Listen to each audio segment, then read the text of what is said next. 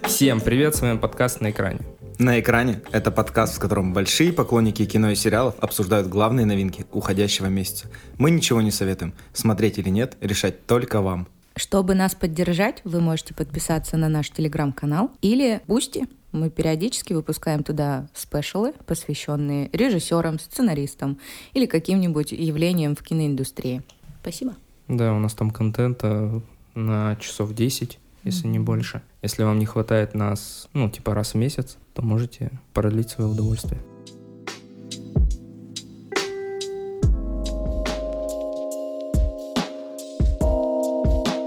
Прошел очередной месяц, это для нас 12 выпуск, то есть можно сказать, что первый сезон для нашего подкаста закончен, и это очень, очень круто, потому что год назад еще, когда мы только с тобой познакомились, Саша, я не думал, что это выльется вот в такое длительное предприятие, и вроде бы наше хобби, такое как увлечение кино, не думал, что сможет создать столько прекрасных минут и часов материалов, но я рад, что мы все еще здесь, все еще вместе и продолжаем заниматься любимым делом. Этот месяц был достаточно насыщенный, было много интересного. В первую очередь, наверное, хочется выделить студию А24, которую мы все втроем любим большим сердцем. И, наверное, стоит в первую очередь начать тогда с э, новинки апреля как раз от студии А24, которая на самом деле вышла даже не в апреле, а чуть раньше, в марте, и прошла немножко мимо наших радаров, но мы стараемся не упускать их новинки, поэтому хотим наверстать упущенное сейчас. И этот фильм называется «После Янга». Он э, вышел 4 марта на онлайн-сервисе Showtime, но снят при поддержке студии А24.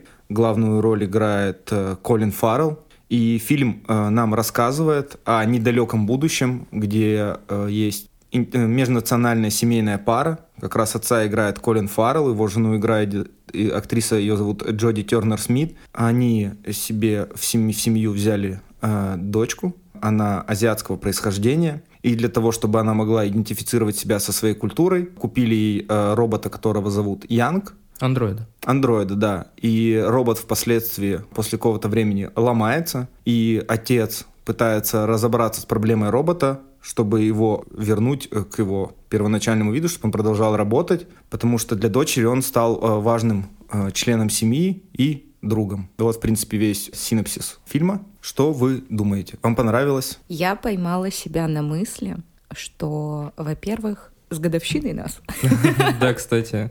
Илья, ты паузы нам даже не дал. В общем, я поняла, что я стала сентиментальная. Я не могу смотреть без слез взаимодействия а, отцов и дочерей. Возможно, это просто то, чего мне не хватает после того, как папа не стало. Ну вот я прямо сидела, смотрела, и у меня, так знаете, щемило в груди. Мне понравился фильм. А, но я не скажу, что я прямо буду его пересматривать, еще что-то. Неплохая сюжетная линия. То есть я давно не видела подобных интерпретаций про вот эту научную фантастику около. Mm-hmm. То есть до этого мы с вами смотрели с Томом Хэнксом, тоже про робота. Mm, да, точно. Как фильм? Как фильм назывался? Где со- э, он создал робота, чтобы... Фрэнк. Фрэнк, да. По-моему. Э, чтобы тот следил за Тоже собакой нет. после апокалипсиса. Но там, ну, это абсолютно два разных фильма. Я именно к тому, что вот научная фантастика. В общем и целом, он неплохой, но советовать смотреть его друзьям я бы не стала. Потому что я знаю своих ребят, и, типа, ну, никто не оценит. Фильм назывался «Финч». Финч. Финч, точно. Финч. Я Спасибо. по поводу этого фильма хочу сказать, что тут взят очень интересный угол или ракурс, не знаю, как это правильно сказать, сюжетный, что здесь в этом фильме вообще никого не, не бесит. Ну, знаете, обычно в фильмах андроиды не должны иметь чувства. И это постоянно Является проблемой? является проблемой фильма, да, ключевой, а здесь вообще как бы все с этим смирились, все живут с андроидами бок о бок. И даже там рассказывают про чай и все остальное. И это... Ну, мне, если честно, не хватило в этом фильме какого-то противопоставления, что ли. Он какой-то слишком Приторный. приторный, линейный, без какого-то развития вообще персонажей. Хотя, по-моему, Колин Фаррелл, персонаж, он изначально... Мне показалось, что против этого андроида. Вам так не показалось? Нет. Ну, то есть он изначально топил за него. Ну, тогда вот и... Нет, я бы не сказала, что топил. Я думаю, что он просто не показывал свое отношение. И, может быть, поэтому тебе показалось. Нет, просто вспомните, там в самом начале он пытался... Не пытался его починить. Он его, по-моему, на какую-то барахолку отправил. М, И только потом, э, когда они там пообщались с дочерью, он подумал, что, возможно, я смогу его спасти, и он отправил ее какой-то другой женщине Мне кажется, что он просто не понимал ценность для дочери для этого дочери, робота. да. И не понимал, что у него внутри находятся вот эти воспоминания. То есть, когда он пришел к мастеру по ремонту, ему сказали, что там это обнаружилось, он начал углубляться в пучину вот этих воспоминаний, э, ну, что хранилось внутри этого робота, и начал как раз эту историю раскручивать как клубок. Мгм. Плюс фильм очень красивый. Соглашусь. Я могу вам добавить, почему он такой, потому что это вторая полнометражная работа для режиссера, его зовут Каганада. Он в первую очередь славится своими визуальными видео, и прежде чем он э, приступил к режиссуре картин, он занимался как раз разными визуальными рядами для разных видео, каких-то связанных с кино. И вот его первая работа, возможно, вы, скорее всего, ее не видели, она называется «Колумбус». Она рассказывает про город в Америке, Колумбус, который знаменит очень сильно своей архитектурой и переплетением архитектуры разных архитекторов. И эта история очень-очень крутая. Я бы ее советовал вообще смотреть всем. Она тебе бьет прям, прямо в сердечко. Она рассказывает про азиатского преподавателя, который возвращается, потому что у него умер отец. И он случайно знакомится с девушкой. Кстати, девушку играет Хейли Лу Ричардсон, которая здесь играет Аду, который, в которую был влюблен вот этот Янг. То есть она уже во втором фильме него снимает. И она играет девушку, у которой проблемы с матерью, у матери проблемы с здоровьем, она за ней ухаживает, и она знакомится с этим преподавателем, при том, что у них нет никакой любовной линии, то есть они просто становятся друзьями и проводят много времени вместе, пытаясь решить свои какие-то внутренние проблемы. То есть у него вот отношения с отцом, у нее проблемы с матерью, и она настолько пронзительная, настолько красивая, ну, за счет той архитектуры, которая в Колумбусе находится, просто обалденный фильм. И он меня тогда еще, когда я посмотрел, оставил под диким впечатлением, такой, я очень хочу, чтобы этот режиссер снял что-то еще, чтобы посмотреть. И вот после Янга для меня является каким-то визуальным продолжением того, что я видел уже в Колумбусе, только немного уже в другой эстетике. Здесь уже фантастическая, потому что Колумбус был максимально реальным, а здесь уже эстетика фантастическая, когда вот Колин Фаррелл надевал вот эти такие странные очки, как бы похожие на очки для плавания, и погружался вот в эти воспоминания, и плавал по ним, пытаясь там все это открыть, узнать. Я такой, ну, вау, так круто, так круто, что у него визуал играет, наверное, одну из важнейших ролей такую же, как сюжет. То есть он визуальный ряд ставит наравне с сюжетом, он их не, не разделяет, что что-то должно над чем-то преобладать. Поэтому его фильмы всегда смотреть очень-очень приятно. Ну, как будто в этом фильме визуал все-таки преобладает над сюжетом. Ну, в общем, я бы советовал познакомиться с его творчеством, чтобы проникнуться, может быть, чуть больше этой картиной. Я бы, знаете, назвала его семейным кино. М, Я бы его вот Ну, таким очень небанальным не семейным фильмом. банальным, да. Это не типичный вот этот вот как э, там «Здравствуй, папа, Новый год». Нет, я бы тут сказал, что Прочее. более семейным на его фоне выглядит 200-летний человек с Робином Уильямсом, Мгм. где тоже история про робота, про семью, вот это все. Тот был максимально семейным и как бы бил в общую аудиторию любую, а этот уже для более, так скажем, какой-то требовательной аудитории. Ну, для Утонченная семья. Да. Ну, для киноманов, я бы так сказала. Но я говорю, я такая сентиментальная. Я вот столько там было моментов, когда у меня были глаза на мокром месте. Я сама от себя в шоке была, потому что, ну, просто красивый, хороший фильм. Очень душевный. И я сначала, когда его включила и вообще там посмотрела описание, я такая, блин, не люблю вот эту всю научную фантастику. Сейчас вот как этот... В детстве я смотрела фильм «Я робот» или что про мальчика-андроида, который... Нет, это искусственный разум у Стивена Искусственный Спилберга. разум, Да. вот. И я тогда плакала и думаю, блин, не надо мне этого. Но думаю, ладно, вы же сказали, это список, надо. И вообще так была приятно удивлена, потому что я ожидала одно. Я думала, что сейчас буду смотреть Каку, приду и буду плеваться вам в лицо и говорить, вы что меня заставляете смотреть. Но Прям об этом мы с вами поговорим позже, потому Да. что такое в этом месяце тоже было. В целом, слушателю, если бы меня спросили про что-нибудь подобное посмотреть, такое теплое, вот такой, когда у тебя меланхоличное настроение, я бы посоветовала. Вы бы хотели себе андроида? Скорее нет, чем да. У меня есть собака, она мне заменяет все. Я просто себя ловлю постоянно на этом эффекте зловещей долины. Если бы этот андроид был очень сильно похож на человека, мне бы было очень страшно. Потому что он ведь не спит, он не ест, а я Глаза открыты у него постоянно. Да. такой, Блин, что за дела? не моргает. Это Ну, паранойя. это можно настроить.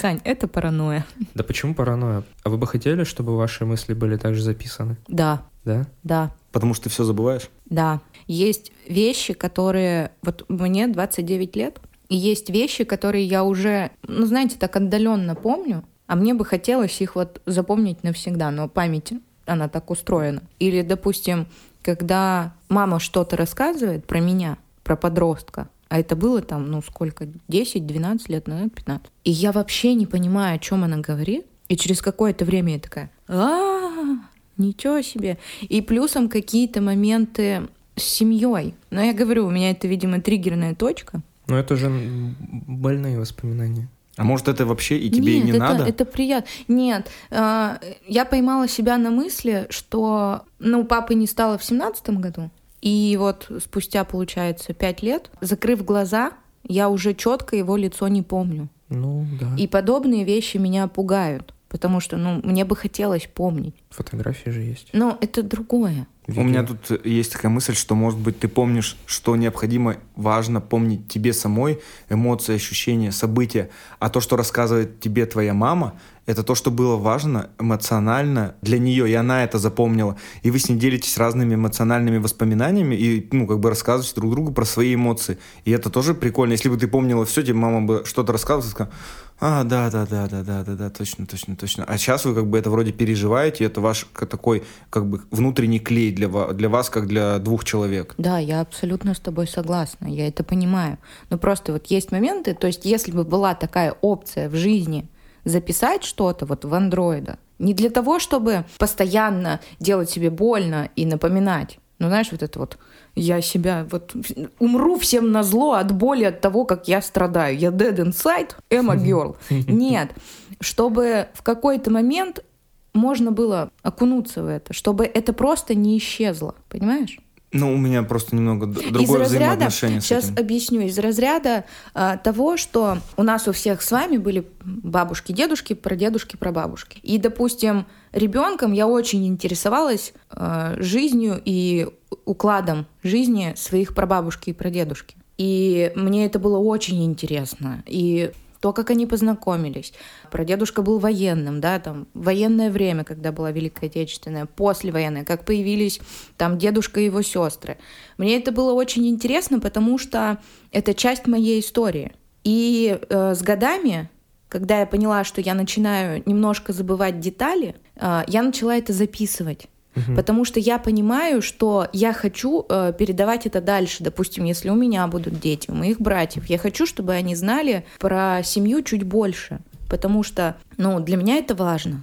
И я говорю, было бы неплохо, если бы был такой вот андроид, который как сейф твоих воспоминаний. То есть, когда тебе нужно что-то объяснить, вот придет ко мне ребенок мой, да, там, увидев фотографии там про бабушки в молодости и спросит, а что это за тетя? и начнет расспрашивать, потому что я была таким ребенком и спрашивала у прабабушки про ее родственников, да, а кто это, а кто это.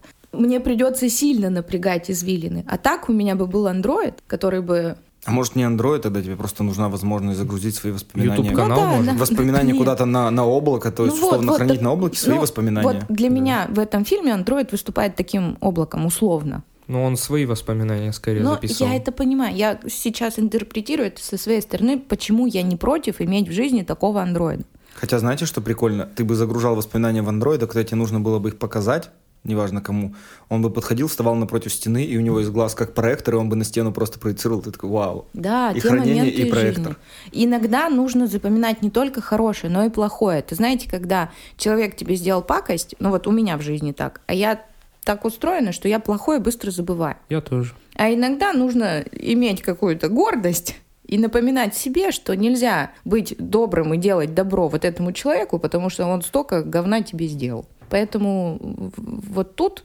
если с такой точки зрения, то я бы хотела себе андроида, чтобы просто иметь возможность такой, так сказать, флешка. Надо будет всем ведь под- это подписывать privacy или как там политику конфиденциальности, то, что ты их записываешь. Ну, конечно. А вот так, как э, это устроено, как вот он, кем он являлся для девочки, для главной героини, наверное, просто это, ну, для меня не актуальна вот эта проблема. То есть у меня есть друзья, у меня нет такой привязанности. Ну ладно, у меня есть собака, и она мне заменяет все условно. Ну, в общем, я думаю, вы меня поняли. Да, мы тебя поняли, мы тебя поняли. Это прекрасно и очень душевно было твое откровение. Я задал просто тон. Да, ты просто задал тон для э, высказывания. Прежде чем мы продолжим, хочется сказать, что сегодня у нас очень душевная домашняя атмосфера, потому что у С нас... камином. Да, поменялась студия, и пока мы ищем новое пространство, сегодня мы записываемся дома у Александра, у нас здесь очень душевно, кофе, на экране телевизора у нас э, горит камин электрический, поэтому атмосфера располагает к таким откровениям и душевным разговорам.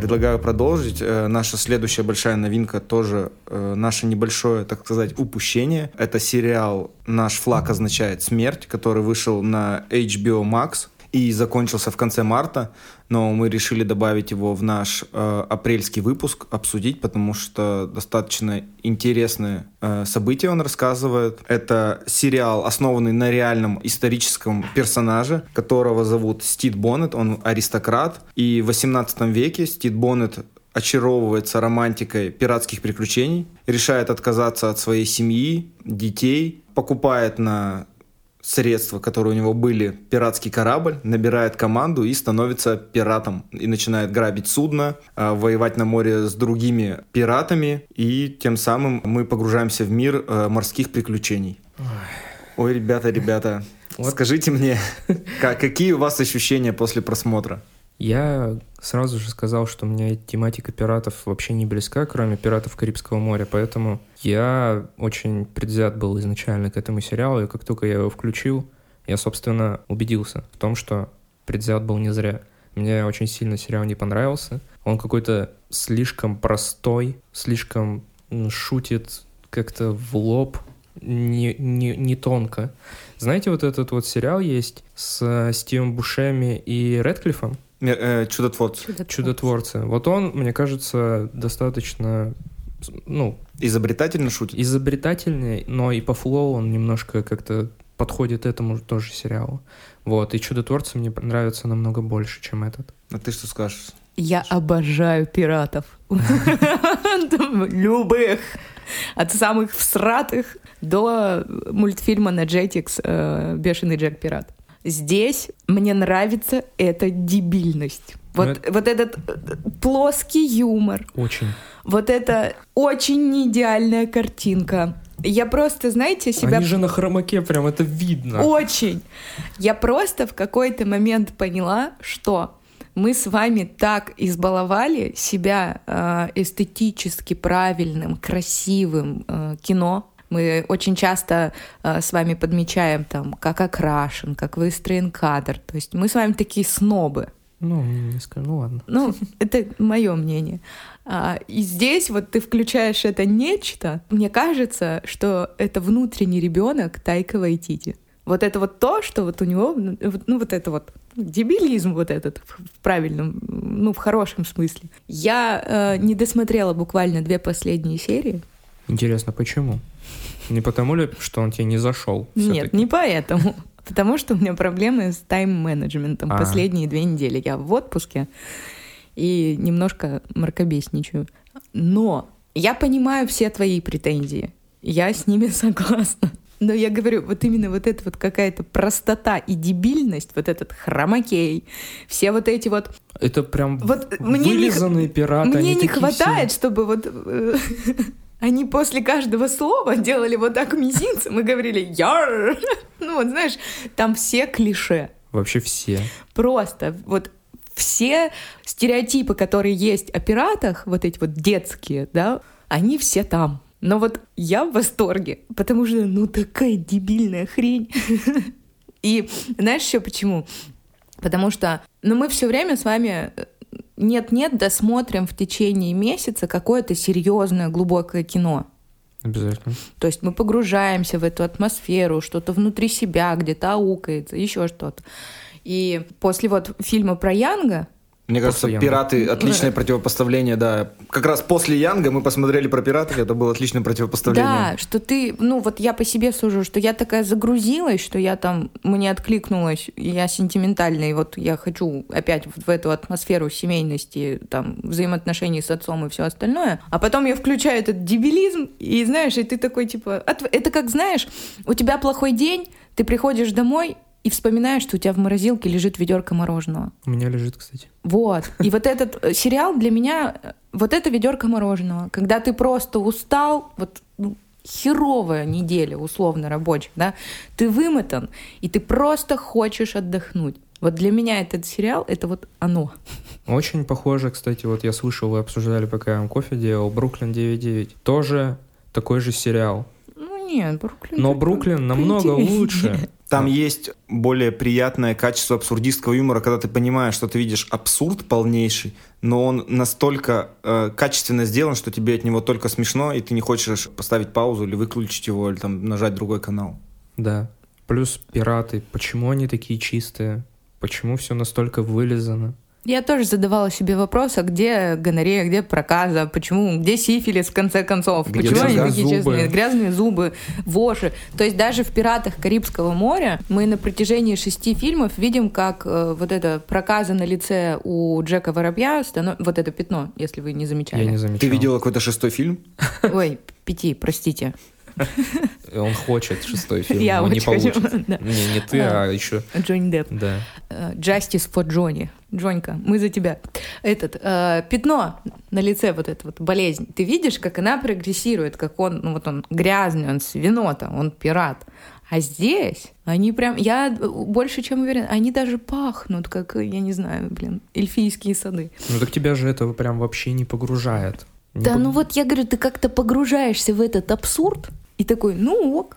У меня не получилось погрузиться в этот абсурд. То есть я начал его смотреть без каких-то э, стереотипов. То есть я нормально отношусь к фильмам про пиратов. То есть у меня нет ни любви, ни ненависти. Я ну, просто, ну, пираты, пираты. Это как бы одна одно из направлений фильмов приключенческих. И когда я смотрел, мне поначалу все нравилось, но мне не хватало, опять же, юмора. Юмор мне оказался тоже достаточно э, простым в моем, опять же, мире понимания юмора. И я просто смотрел, э, знал, что появится Тайка Вайтити в роли э, Черной Бороды, и потому что он помимо этого еще и снимал несколько эпизодов, еще и продюсер всего этого действия. И я просто ждал. И когда он появился, я думал, ну, сейчас, наверное, что-то начнется. То есть мы его знаем как прекрасного комедийного актера, и когда началась у него линия со Стидом Боннетом, э, я думаю, это будет ни для кого не секрет, нигде сильно не скрывается любовная линия, я такой, это, блин, что вообще происходит? Это уже не смешно, я понимаю, что мир изменился, есть какие-то вещи в мире, которые нужно продвигать через э, телевидение и кино,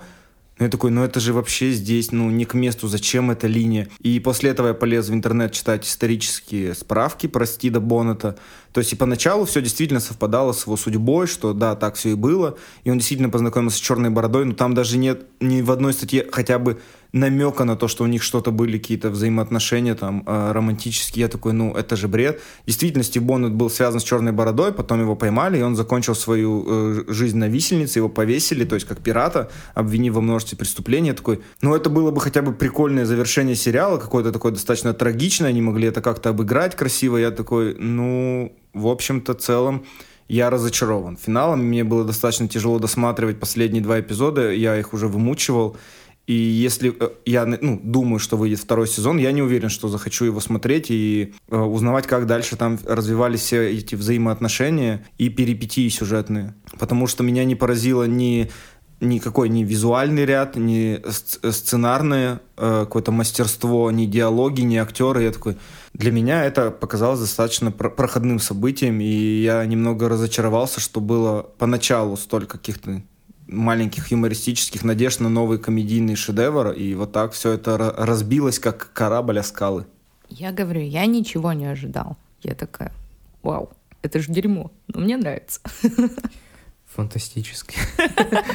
А реальные упыри это войдите? Да, Но это его обожаю. команда. Там у них большая команда, э, с которой они еще изначально, когда ну, жили в Новой Зеландии, поскольку он э, родом оттуда, у них был сначала небольшой сериал, который назывался «Полет конкордов». Э, потом они начали р- развивать и вот придумали реальных упырей, которые в- в- на самом деле в английском языке называются очень красиво. Сериал, э, ну, фильм называется «Что мы делаем в тени». Ну, как бы классно. И у этого сериала тоже мне понравилось очень крутое название, что наш флаг означает смерть. Оно такое какое-то очень б- бравадное, такое действительно про пиратов, что вот у нас корабль, флаг, мы несем смерть. Я такой, вау, ну название супер крутое. По упырям же тоже есть у них а, Сериал, сериал, да. который так и называется «Чем мы заняты Да. в, тени». И у него хорошие отклики достаточно. Да, я, его смотрел. смотрю. Я тоже смотрел. И Я просто он- фильм не смотрел.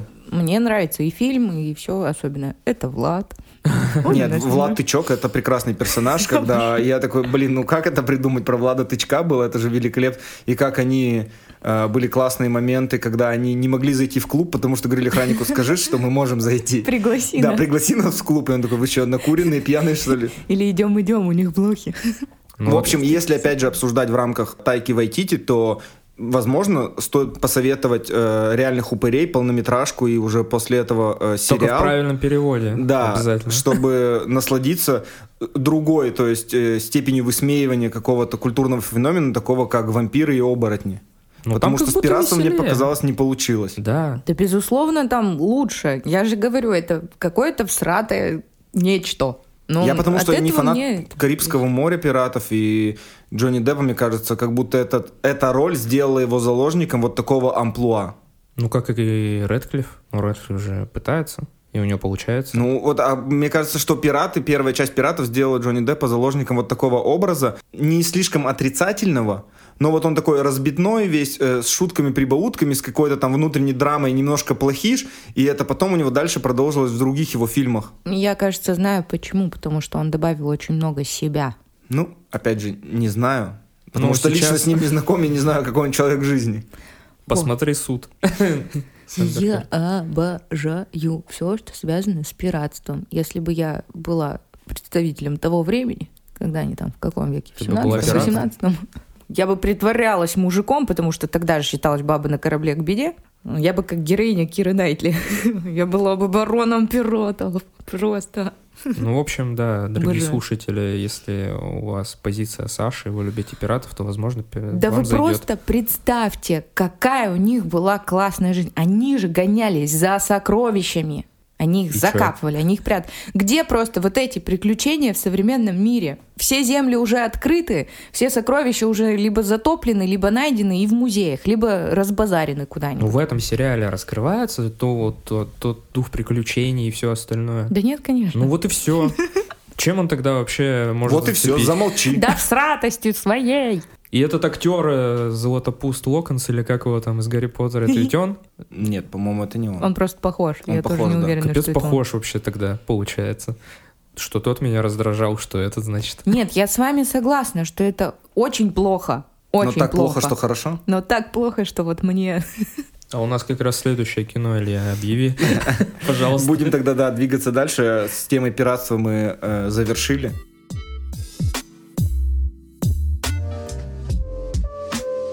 Первая по- полноценная новинка этого месяца, которая вышла в первый день, э, в день дурака, это фильм «Пузырь», который вышел 1 апреля на платформе Netflix.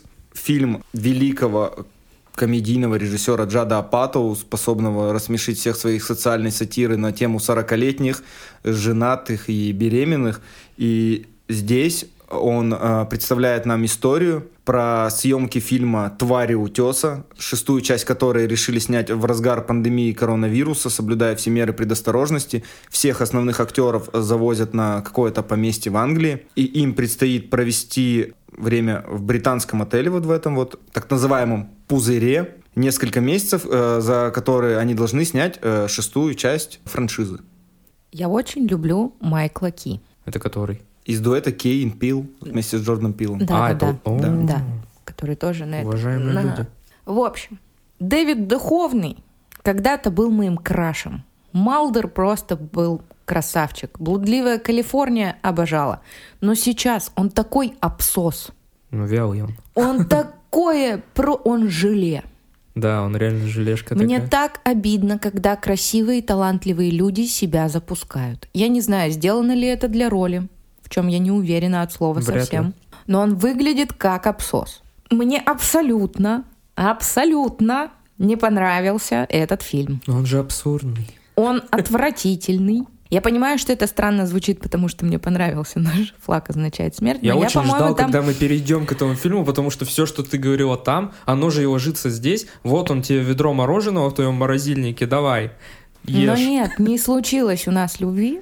Давайте, прежде чем мы продолжим вот это вот наше гневное обсуждение а, пузыря, мы скажем об актерском составе, чтобы как бы все понимали, о чем идет речь. Главные актерские роли вот в этой франшизе про твари утеса э, играют актеры Карен Гиллен, это не было из Стражи Галактики, Лесли Ман, жена Джада Апату и прекрасная комедийная актриса Педро Паскаль, Мандалорец, Дэвид Духовный, Киган Майкл Ки, и Айрис Апату, э, младшая дочь Джада Апату и Лесли Ман, и они являются основным актерским костяком вот этих вот тварей утеса. И вот поэтому Саша и говорит, что Дэвид Духовный здесь очень сильно не зашел, как один из этих участников актерского ансамбля.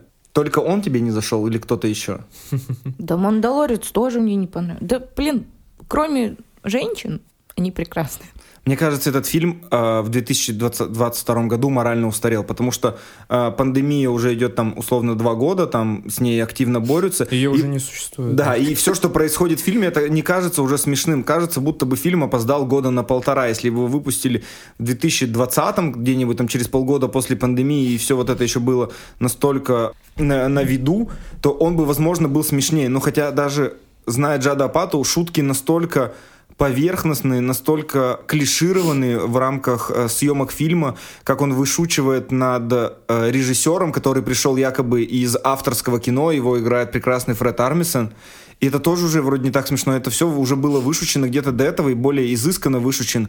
А здесь они как будто бы все это из себя очень натужно вытягивают – и все эти ситуации, они э, не стоят по факту выеденного яйца. Мне очень понравилась только комедийная составляющая про э, Карен Гиллиан, которая уходила из вот этой франшизы э, «Твари утеса», чтобы сняться э, в каком-то фильме, где она играет полупалестинку, полуизраильтянку, которая должна объединить народ на фоне кризиса. И это было настолько ужасно и настолько как бы глупо и отвратительно. Ты думаешь, господи, ну вот же типа уровень юмора абсурдистского, который здесь мог быть под стать, если бы вы продолжали всю эту линию.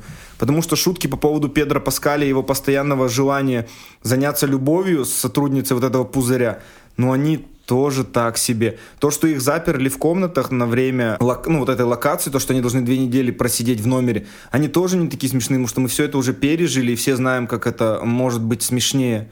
И все вот это продолжает развиваться, развиваться, и такой, ну, не знаю. И я изначально вообще начал смотреть фильм с женой, но через 40 минут она сказала, я не хочу это досматривать. Типа, тебе надо для подкаста, ты смотри. Я эту хрень больше смотреть не могу, я лучше книжку почитаю. У меня такое же было чувство. Я его начал смотреть, я его на, я его паузил, я его, короче, в течение целого дня смотрел. Посмотрел минут 20, пауза, пошел там делать свои дела, потом снова минут 20, потом снова пауза. Причем, вот ты сказал по поводу актрисы, мне кажется, как раз-таки Педро Паскаль тут вообще единственный, кто играет, ну, мне так показалось. И вот эта вся его линия, она как раз-таки самая веселая. По поводу сюжета, это вообще какой-то хаос. Вот, вот первые два акта, это просто какая-то мешанина из какой-то херни, я вообще не понимал, что происходит.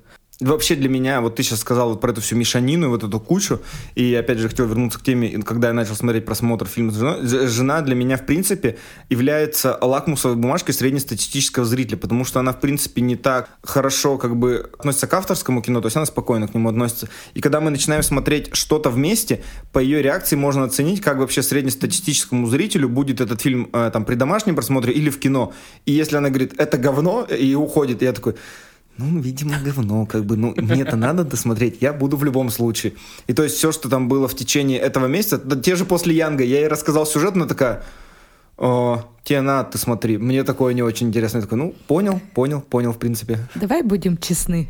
Ты любое кино досматриваешь до конца, даже если ну, мы да, его это не, да, это не тоже, это тоже, конечно, факт. И, но эта комедия просто очень э, много говорит о том, как будто бы, что Джада Пато устарел, потому что 40-летний девственник, немножко э, беременна и немножко жената, не по-моему, в русском mm-hmm. переводе. Это же, ну, моментальная классика сцены, потому что он настолько круто обыгрывал все вот эти штампы о девственности, беременности и э, долгом супружестве. Это было капец как смешно каждый раз. Это там все было супер смешно. Про то, как муж уходит надолго с туалет, э, в туалет с телефоном. О, это я. Про можно ли заниматься любовью в беременность. И это все было очень смешно. Это действительно актуально как бы до сих пор. То есть шутки вне времени могут остаться.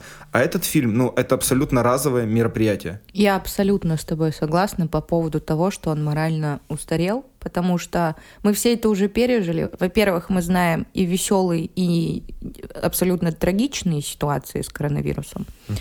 И, допустим, зимой 21-го он бы еще, возможно, не вызвал такой реакции. Потому что Негативной это... нашей? Ну да, потому что это еще свежо было. потому что мы только после карантина, и все в этом духе. А так, ну, я абсолютно с вами согласна. То есть, ну, ни рыба, ни мясо. Знаете, что еще очень сильно мне мешало просмотру. Мне на ум во время просмотра пришел фильм «Солдаты неудачи» Бена Стиллера. О, вообще охренительный. И он на а, их фоне, он кажется абсолютным алмазом и шедевром в кинопроизводстве.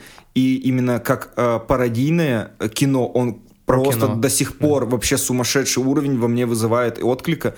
Я его пересматривал, по-моему, год назад, и я все так же смеялся над ним. А этот фильм, как будто хотел сказать Джата Пату, так посмотри, вот «Солдаты неудачи», но ведь круто, человек посмеялся над кинопроизводством, над всем как э, клише про создание фильмов. Почему ты-то при всем сценарном мастерстве снимаешь такую какую-то э, жижу из странных шуток и странной актерской игры. Ну, там... Знаете только кто на, на их фоне мне больше понравился? Это его младшая дочь, которая играет тикток звезду и снимает какие-то ролики. Как они всех актеров уговорили сниматься в этих роликах с танцами, но они невероятные все эти ролики с танцами, они просто сумасшедшие. И хочется как бы сильно пересмотреть и еще раз посмеяться, как они все это танцуют. Да просто как-то, ну, в последний вагон пытался запрыгнуть, и неудачно. Но последний, все-таки последний вот третий акт, мне кажется, самый веселый, там, где они гонятся, там Маковой появляется. Да, Маковой, точно, откуда он там появился, там же еще кто-то появился из Камео, актеров знаменитых. Да. А, не знаю, не знаю, не помню. Ну, кто-то был еще с кем-то, они вроде столкнулись там. Там видео с обезьянкой еще смешное было, там, когда они в вертолете, по-моему, смотрели его. Ну, блин. Ну, вот видишь, мало таких моментов, то есть мы вот сейчас вспомнили все по факту, вот нам было тогда смешно. Ну, вот я говорю, первые два акта это сумбур, вообще непонятно, что происходит. Все, ты не можешь привыкнуть к одному персонажу, появляется там еще один, постоянно вот это все. А когда они объединяются все вместе, вот как в этом кино, они там все объединяются и пытаются оттуда сбежать, вот тогда получается что-то, что-то даже забавное, я не знаю. Но идет бесконечно долго, я вот говорю, я целый день смотрел, это какой-то невыносимый ужас был. Мало каких комедий, которые могут идти два часа и удерживать твое зрительское внимание, потому что должен быть хороший поток э, шуток, чтобы ты от него не отвлекся, потому что да. в комедии как бы сюжет чаще всего играет, ну, достаточно второстепенную роль, как бы все равно держит тебя юмор. Я, наверное, вот за множество просмотров. Вспомню только один такой фильм. Это были типа «Крутые легавые» Эдгара Райта, которые шли реально два часа, и в то время это было невероятно долго для комедийного фильма, но он тебя реально держит. Там такой уровень абсурдистского юмора, что ты не можешь отвлечься. «Волк с Уолл-стрит». Ну, это, мне кажется, немного меньшей степени комедия, но да. Все равно ржачно. А, кстати, Don't Look Up. Ну нет, я же вам... Ну, это, видишь, это все, все сугубо индивидуально. В моей вселенной это не, не, чист, не чистые комедии. Ну, кстати, можно же попробовать противопоставить их немножечко. В этом плане «Не смотри наверх» куда на голову выше, чем этот фильм. «Не смотри просто. наверх» выделяется просто на фоне всего, потому что это по факту апокалиптическая комедия, а таких очень мало. Обычно же трагедия или какой-нибудь... Фантастика, да, бывает. Но там же Боевик. тоже все выведено на максимум, тоже абсурд, по сути. Это ведь тоже, ну, по сути, ковид выведенный какой, в какой-то абсолют вообще. Ну, то есть так, э, мне кажется, люди себя не вели на локдаунах. И вот. тут то же самое. Но мне кажется, так себя СМИ не ведут, как в Don't Look Up. Ну, как будто бы Don't Look Up сделан более талантливо, а во-вторых, они не привязываются к реальной теме. Ну, то есть ковид, он реальный, мы все с вами за правду пережили карантин, ну, все стадии, там, торг, отрицание, принятие и все остальное. Мы все были на этом карантине, мы все сидели дома, и все в этом духе. А Don't Look Up — это такое, комедия абсурдизма с апокалиптической темой, где, ну мы же ведь на самом-то деле не можем знать, как себя будут вести люди и СМИ, понимая, что вот-вот всему придет капсда. Ну ладно, ну я попробовал. Ну, знаете, что еще хотел добавить, что в принципе вот комедии про э, ковид э, и про локдаун, они как-то очень плохо играют на этой теме и вообще кажутся не смешными, потому что я до этого смотрел э, в 21 году, то есть как раз в разгар, там условно вышла комедия «Локдаун» с Энн Хэтэуэй и Чиэтелем Эджефором про ограбление в Лондоне, и вот она была такой же беззубой она была настолько скучной, настолько затянутой, что я уже смотрел, думал, ну, господи, ну как же так не смешно-то можно было сделать? Может, должно пройти время, как вы считаете? Может быть, э, наоборот, не надо на этот хайповоз пытаться забраться, может быть, реально немножко подождать, пока все уляжется и более грамотно? Мне кажется, просто должны быть и делать более талантливые люди, как будто бы. В общем-то, вот. Пузырь — говно. Я Открыто заявляешь. авторитетно заявляю, да. Ну, в общем, я думаю, и в целом мы закончили обсуждение пузыря, и он лопнул, и можно двигаться дальше.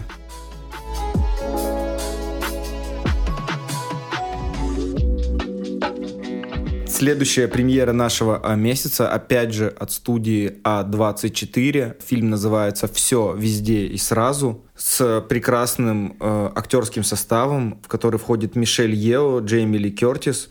И это абсолютное безумие. На самом деле очень тяжело рассказывать об- о сюжете, но я попробую. А, Есть главная героиня Эвелин, которая вместе со своим мужем управляет э, прачечной. У нее очень много забот, потому что у нее есть э, дочь, с которой она не может найти общий язык. У нее есть э, возрастной отец, которого она перевезла из Азии к себе, чтобы за ним ухаживать.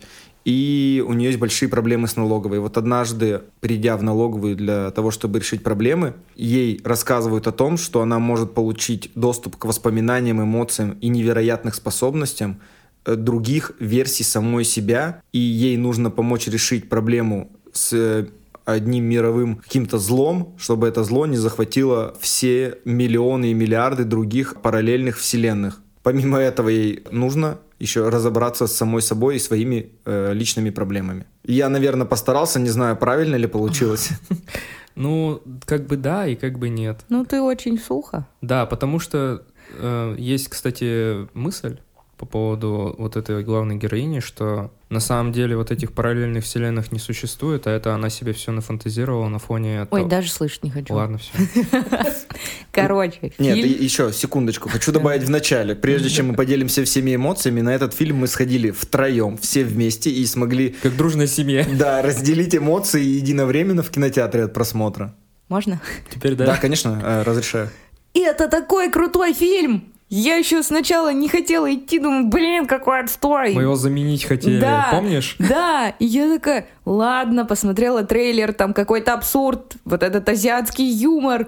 И я такая, блин, мне не за... Ну, думаю, ладно, подкаст превыше всего. Это был вот просто лучший поход в кино за этот месяц. Я давно не испытывала такой спектр эмоций. Сначала ты пытаешься вникнуть, что происходит. Потом ты ржешь, потом ты плачешь, потом ты снова ржешь, потом ты снова плачешь. Это такой и сентиментальный, и абсурдный, и какой-то бо- боевиковый вот такой азиатский, китайский вот этот боевики Джеки Чан на минималках. А, такая вообще... Вот мы договорились не советовать, но в жопу ваши правила, я советую этот фильм, потому что просто ради того... Вот эти мультивселенные, мультивселенные, где вместо пальцев сосиски, все должны это увидеть.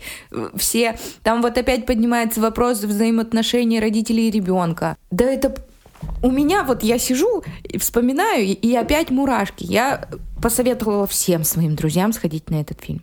Кто-то понял мои эмоции, кто-то не понял мои эмоции. Но я не услышала отрицательных отзывов. Кто-то такой, ну, нормальный фильм, кто-то, ну, понятно, где-то там плакала, но в целом, ну, неплохо. Я слышал, что в Москве люди прям выходили из кинотеатра. Но они идиоты. Мне, Москва- кстати, понравилось, Москва что у нас в зале Россия. никто не вышел, хотя у нас была абсолютно разношерстная публика, я сразу плюс, потому что была какая-то молодая пара, А, были какие-то женщины, мне казалось, там за 40-50, еще кто-то, и что во время сеанса реально никто не вышел из зала, что все отсидели полностью этот Отсидели. фильм, это было круто. Ну, кстати, э, парочка, которая сидела сзади нас, не смеялась, а те э, женщины, которых ты упомянул, они смеялись. Они потому что все понимают. Они в теме, Да да. это классный фильм, мне понравился. Я, с- я очень не люблю иногда, я просто не знаю, как правильно, чтобы не звучать расистом, Азиатское кино, комедии, азиатские комедии, да. Ну, а с ты, Джеки Чаном. ты же в прошлом выпуске говорила, Ну, что ты вообще извините, это- кино любишь. В 90-х хорошо снимали. И у него там все на драках завязано. И вот этот, он сам по себе харизма. И, а вот именно, ну просто да, я не фанат. И я вот когда шла, я думала, блин, вот сейчас Ну, это же американское Сейчас бы кино. азиатское кино посмотреть. Ну, я понимаю, что оно американское. Я к тому, что я шла и думала, блин, сейчас вот выйдем из кинотеатра после кино, и я вам как пропесочу.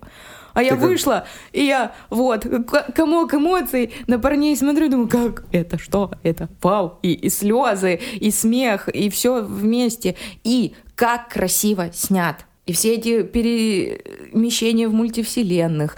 И, Монтажные вот эти Да, переходы. и как окрашен. И мне очень нравится отношение Эвелин с отцом. Они, Мгм. они из Китая.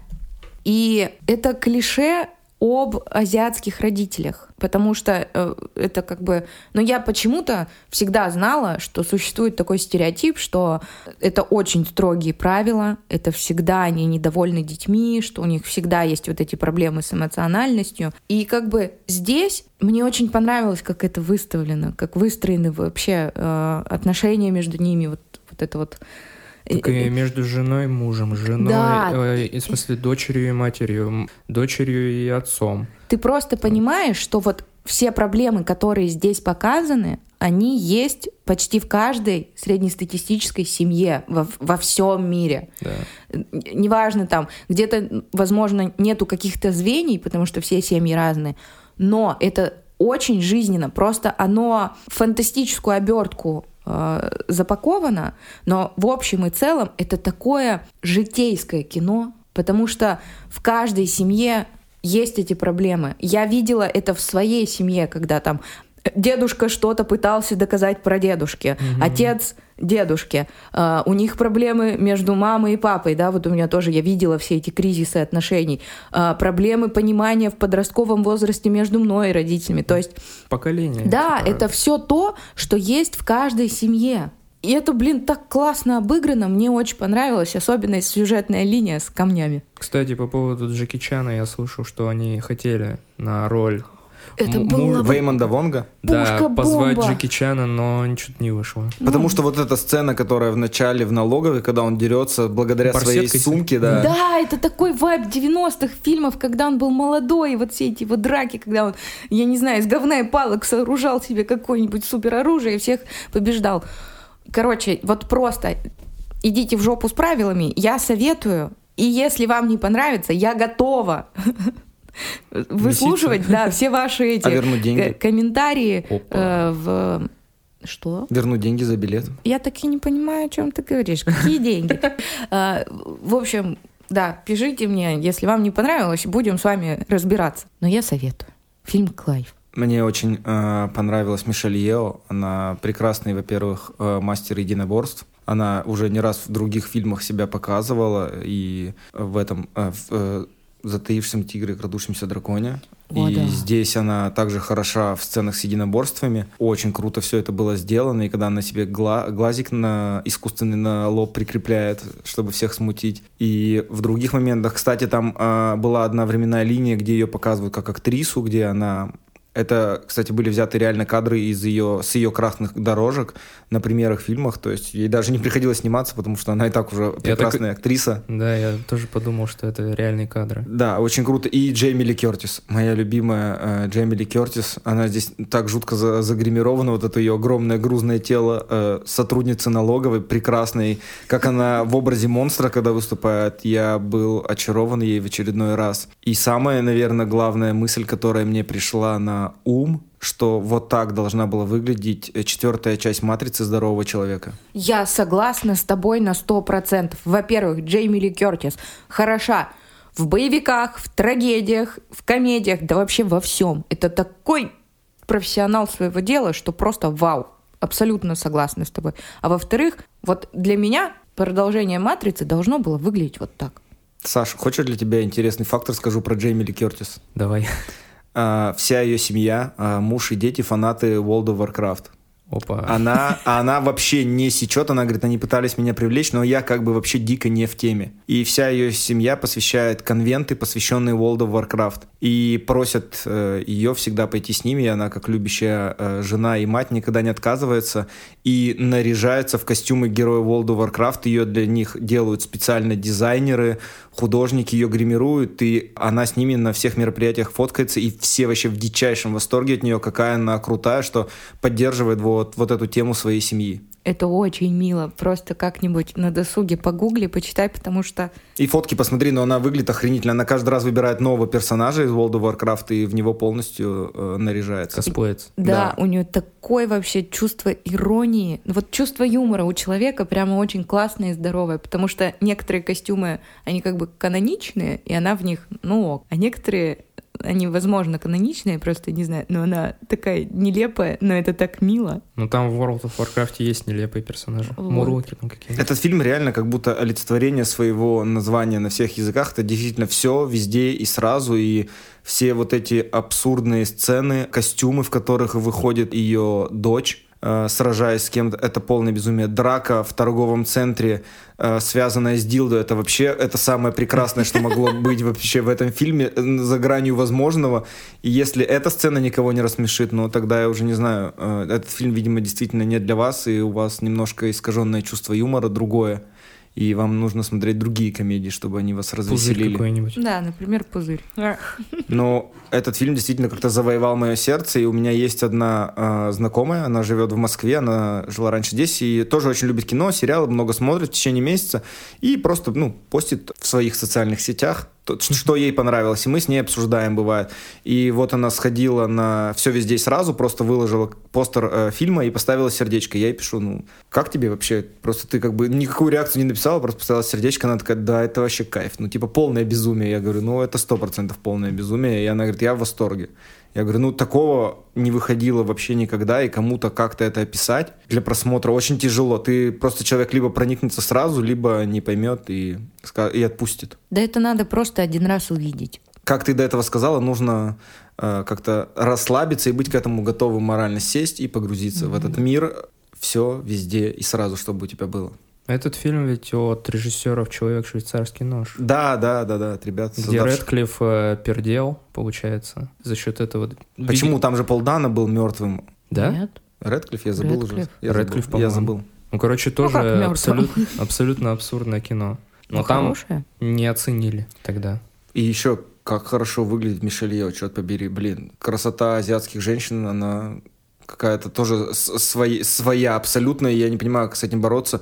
Я порой э, смотрю какие-то э, азиатские там фильмы, сериалы, и я каждый раз смотрю, такой, сколько, черт побери, ей лет? Ей либо 20, либо 40. Я не понимаю по картинке, сколько ей лет. Я когда узнала, сколько лет исполнительницам корейской поп-музыки, я думала, это девочки лет 20. У них А там- какие-то прямо. Ты От Blackpink слушаешь? Ну, нет, я просто как-то наткнулась на видео в ТикТоке, А ты где, молодишься? где фанаты, видимо, этой группы просто постили, что вот все думают, что вот ей столько-то лет, а ей там 38. И ты такой, ну ладно, допустим. А когда там одной уже около 50, а она выглядит, извините, моложе, чем я в свои 29, я такая, да какие вы ведьмы, что вы делаете? Потому что я абсолютно с тобой согласна, что у них какая-то красота, вот это вот неувядающая, вот этот да, культ ухода за собой, это так восхищает и пугает одновременно, что ты не можешь понять, сколько человеку лет. А обычно мои друзья не дадут соврать, я всегда попадаю, когда мне, ну, знаешь, показывают фотку и такие, сколько лет? И я такая, ну, наверное, вот столько-то. И я всегда плюс-минус права, там, ну, могу ошибиться на год, в плюс или в минус.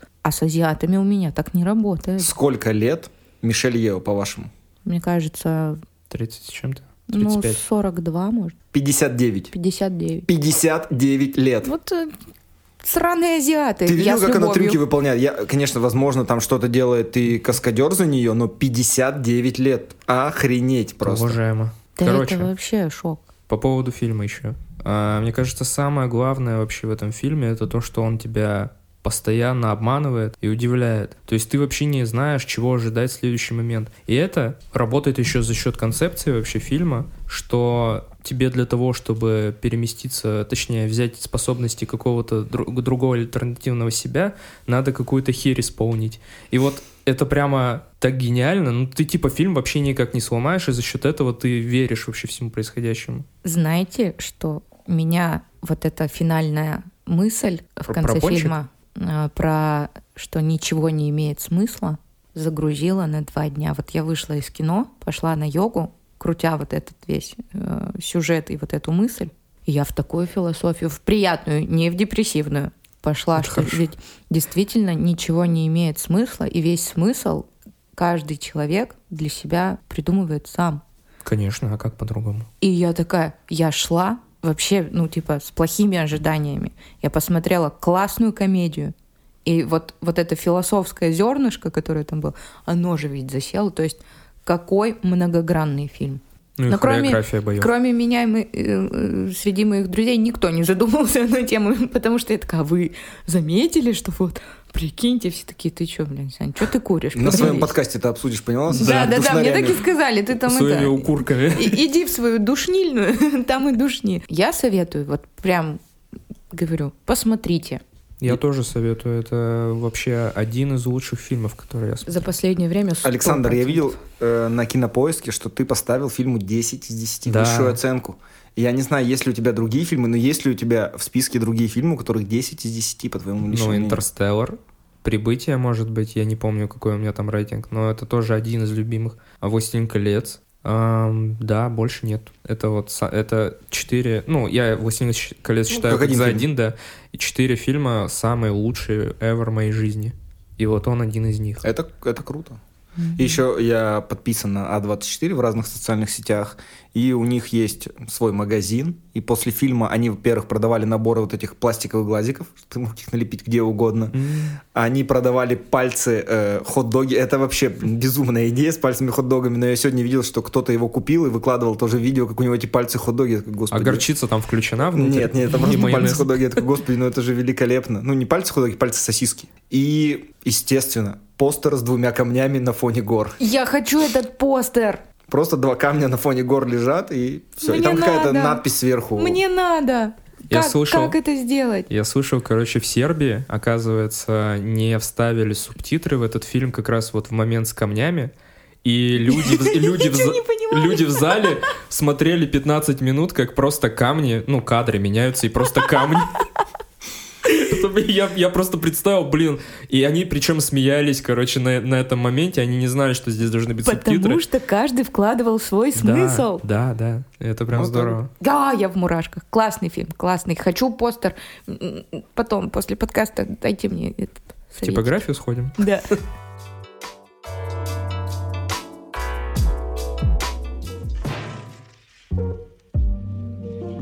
В общем, на такой прекрасной, позитивной ноте мы продолжим обсуждение главных новинок апреля. И очередная э, премьера нашего месяца – это фильм, э, созданный при поддержке финско-шведских студий. Он называется «Скрежет». Был в программе Midnight э, Sundance 2022. И это достаточно необычная работа. К нам такие фильмы редко залетают в подкаст. Поэтому вначале по традиции расскажу о перипетиях. Фильм рассказывает про семью идеальную с, с первого вида. Там мать, отец, двое детей. Мать ведет видеоблог про прекрасную жизнь, идеальную жизнь, как она называет, и ее семейство. В первую очередь она сконцентрирована на своей 12-летней дочери Тинье, которая учится в школе и является прогрессирующей гимнасткой. Но за этим прекрасным фасадом скрывается множество нюансов, потому что Тинья не, самый, не самая лучшая гимнастка.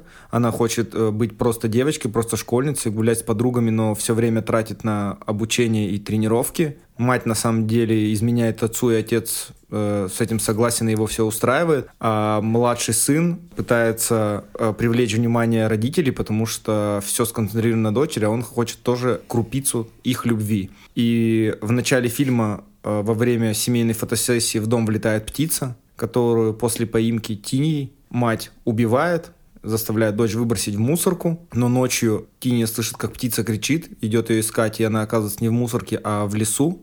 Для того, чтобы избавить ее от мучения, она ее убивает, разбив ей э, голову камнем. Но рядом с птицей она находит яйцо, которое забирает себе в комнату, начинает за ним ухаживать, и яйцо продолжает расти на ее удивление, и из яйца вылупляется огромных э, размеров птенец, наверное, с, э, со взрослую собаку, ну, со взрослую собаку, да, и она его э, прячет и ухаживает за ним, что и является за завязкой для сюжета данной картины. Мы на этот фильм, вначале, хочется сказать, сходили с Александром, потому что Александра в этот вечер была занята своими личными делами, и, так сказать, эмоционально пережили его вместе. Блин, как, как мы это любим делать, да, Да, вдвоем. у нас уже был совместный поход на Титана, и все странные фильмы э, европейского производства мы смотрим вместе, а потом думаем, что за дела это вообще были. И вот Скрежет э, добавился в эту копилку. Что скажете, господа? Что думаете? Он меня так напугал. Кто, сам птенец? Вообще Или фильм? Он такой криповый. Я просто, я сидела, я же не знала вообще, типа, я не читала о нем ни трейлер, ничего, вот всех этих деталей я уже после того, как посмотрела, начала читать. Какой жуткий фильм, какая кринжовая ситуация в семье, какая Вообще. кринжовая мать. Зачем было убивать эту птицу с этим яйцом? Потом этот жутчайший птенец, эти белые маски, это все. Я такая, что происходит? Почему? Ну, в общем, я вышла напуганной.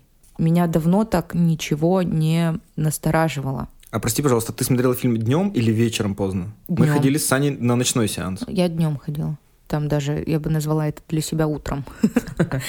В общем, я, я когда вышла, я такая, что я только что посмотрела и взяла на это своего младшего 17-летнего брата. Он ничего не понял, его ничего не напугало. Единственное, что он сказал, а что, бывают яйца таких размеров? И то я думаю, что он, чтобы разбавить э, атмосферу. Да. Потому что я просто шла, молчала и С курила. лицом. Потому что я такая, «Ш- что это только что было? У меня был один вопрос. Зачем? Зачем мы это взяли? Зачем мы это посмотрели? Потому что у меня подобное ощущение, вот это вот, вот, вот оно, оно вот выглядит вот так. Я не могу его описать, но ты вот, вот так вот морщишься, Саша плечи внутрь. Да, вот скукоженный. Когда я зачем-то решила посмотреть свадебную вазу Ой, и человеческую многоножку. ой-ой. Этот фильм не такой мерзкий, но по ощущениям точно такой же. Вот эта вот скукоженность просто... Уа!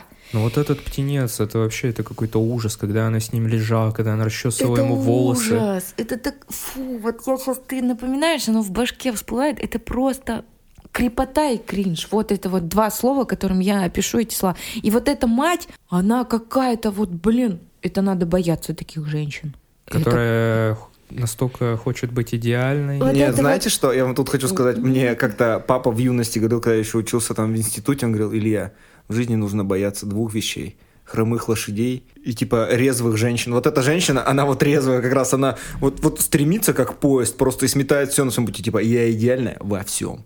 И она вот все делает для того, чтобы быть идеальной. Это ужас. И вот это вот идеальная картинка, вот это вот все такое натянутое, а потом еще когда ты узнаешь, что она еще и, между прочим, гулящая, Батя бедный, и ты такой, который что? Я вообще в шоке был. Что за кукол? Что за криповая мадам? Эта девочка, у нее явно проблемы с башкой, потому что все ее взаимодействие с этим птенцом, это вот... а! Этот мальчик, бедный, несчастный, вот из таких вот... В таких семьях вырастают, блин, чикатилы.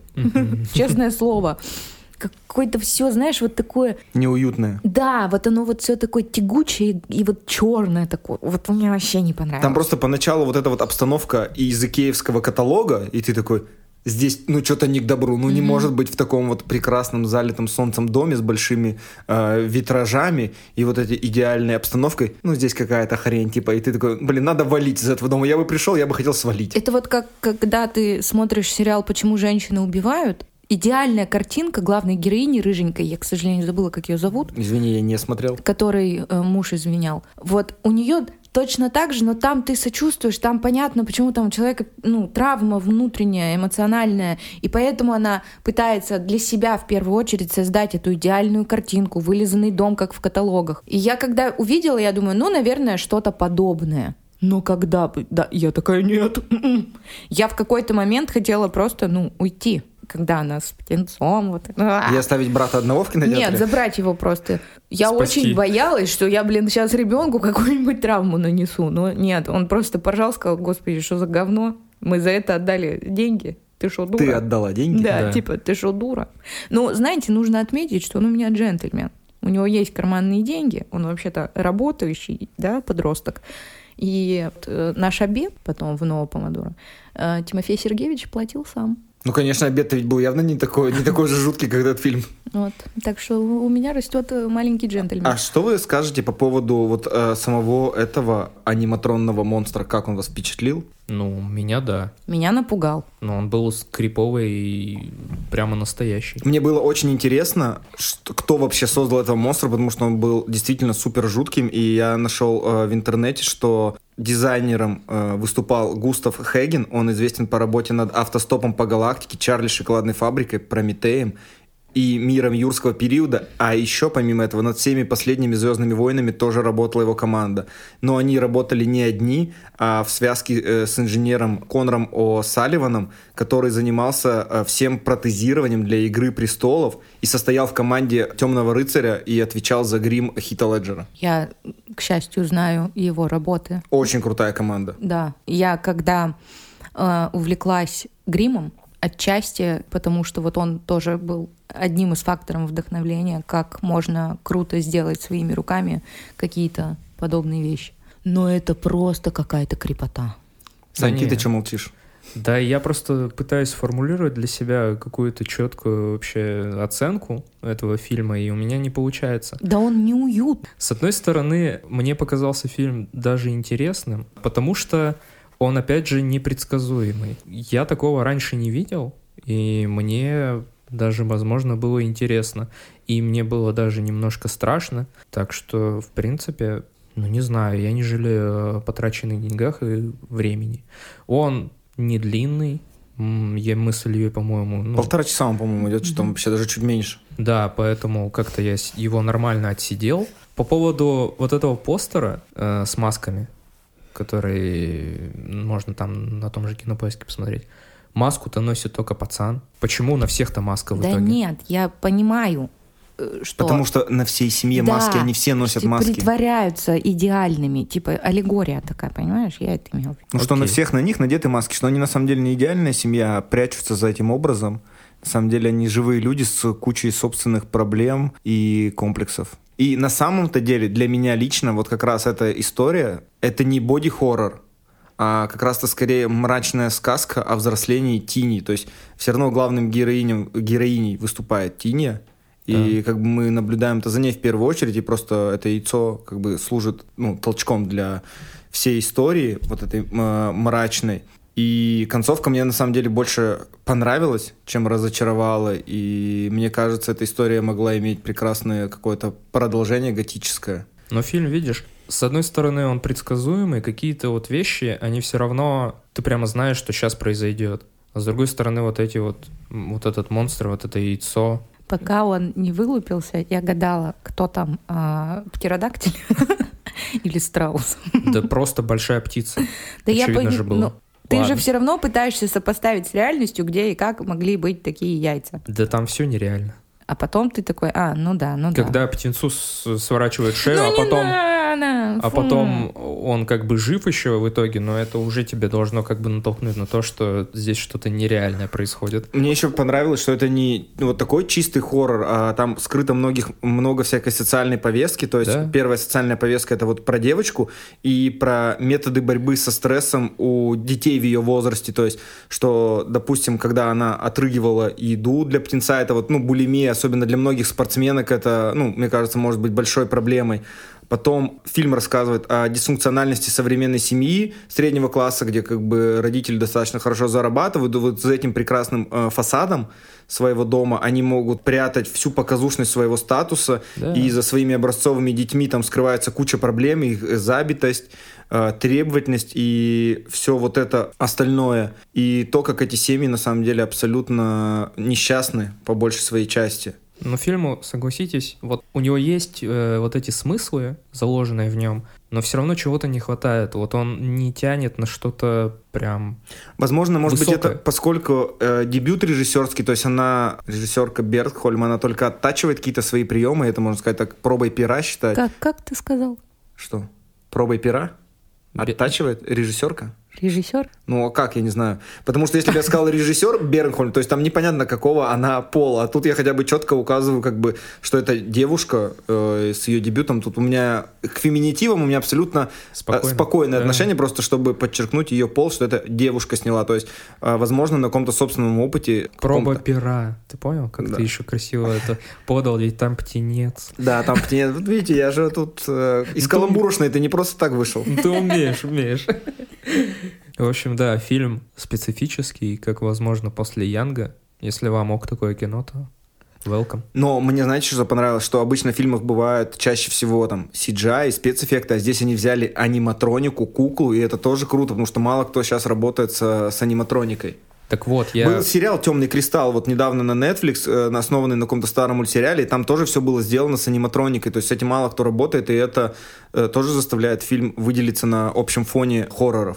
Так как с Боба Феттом, помнишь, мы с тобой обсуждали? Да, да, да. Я говорил, что аниматроник, он заставляет тебя как-то больше, сильнее погружаться, верить всему происходящему. Потому что CGI очень легко выкупить, особенно дешевый. Тут по этому фильму ясно, что бюджет не очень большой. Мне кажется, если бы эта тварь была CGI, то это бы было очень сильно видно, а тут ты прям веришь, веришь вот в это, вот эту гадину что она существует, она реально. Но по, по концовке, да, казалось, что как бы все достаточно предсказуемо, и концовка тоже в том числе отчасти предсказуема.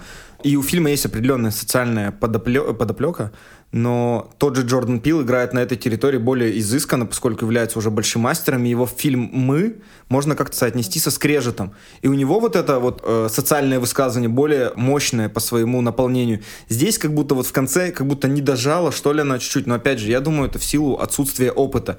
И, возможно, если одна поднатореет и там снимет еще 2-3 фильма, то на потом будет что-то уже крутое, действительно как бы полноценное высказывание, не только набор каких-то клише, что вот есть дисфункциональная семья, девочка с комплексами, вот это вот там э, яйцо, олицетворение там ее проблем и все остальное. Потому что пока это выглядит очень хорошим началом, но надо, надо ждать дальнейших э, работ. Да, будем ждать, обязательно следить. Нет. Ну, Саша не будет следить. Но мы ее все равно заставим, заставим потому ага. что, как вы уже поняли по началу нашего подкаста, мы Александру заставляем через «не могу» смотреть фильмы, сериалы, ходить в кино. Она каждый раз думает, это будет какое-то говно. Сегодня прийти сюда. Тоже мы ее заставили, она хотела спать. Абьюзеры!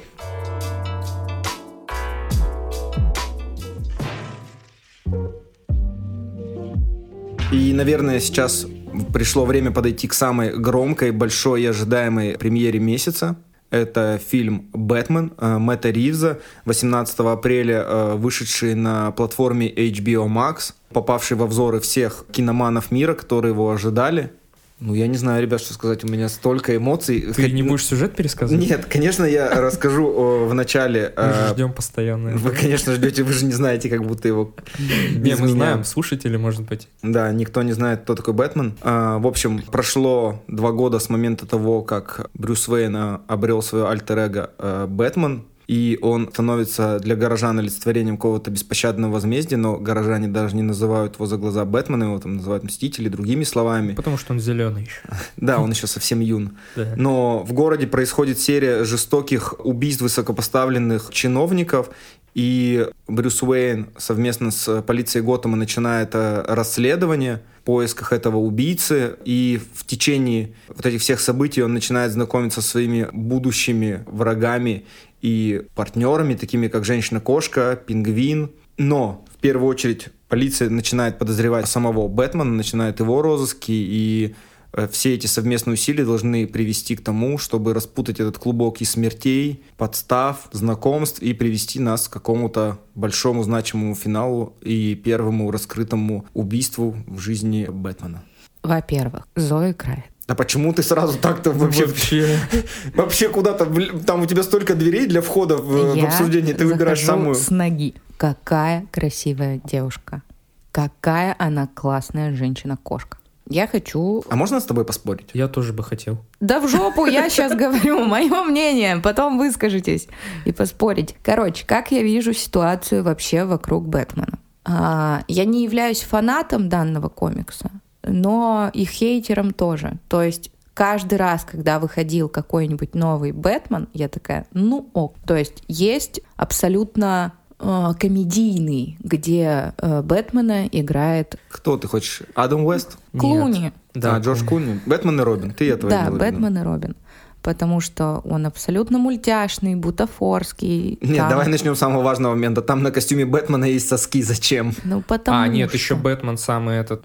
Как его, этого режиссера-то зовут? Тима Бертона? Да, Тим Бертон. Так, да. этого Бэтмена мы не трогаем. Это одна интерпретация, абсурдная, с классными злодеями, костюмами, с такими яркими, игрушечными как бы. Есть абсолютно мрачный э, Бэтмен Нолана. А, есть, где играет Бейл.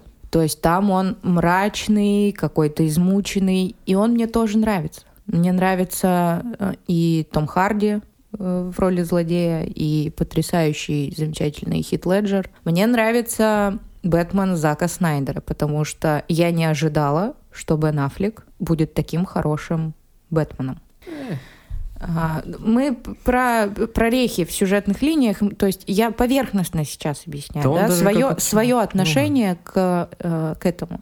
У меня не было больших ожиданий, потому что я думала, что это будет еще одна интерпретация Бэтмена.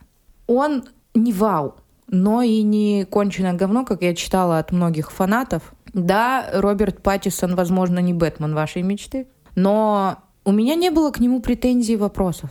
Он был неплохой. Да, у него кожаный костюм. Да, ну просто Можно. мне кажется, вот то, что Но- ты сказала, невозможно угодить всем фанатам. Да. Фанаты такие люди, они не самые приятные люди в целом. Им Они невозможно всегда- угодить. Кого бы ты ни выбрал, все равно кто-то будет говорить, фу, да что вы Вот. его выбрали, он говно. Всегда найдется тот, кто скажет, что это говно. Вот Но вы же, например, вы же, например, докапываетесь до сосков на костюме Бэтмена у Я Джорджа вообще Клуни? молчал. Ну, Ну, подожди, я- Александр, я к примеру. давайте вернемся немножечко на там, месяц или два назад и к э, экранизации Uncharted.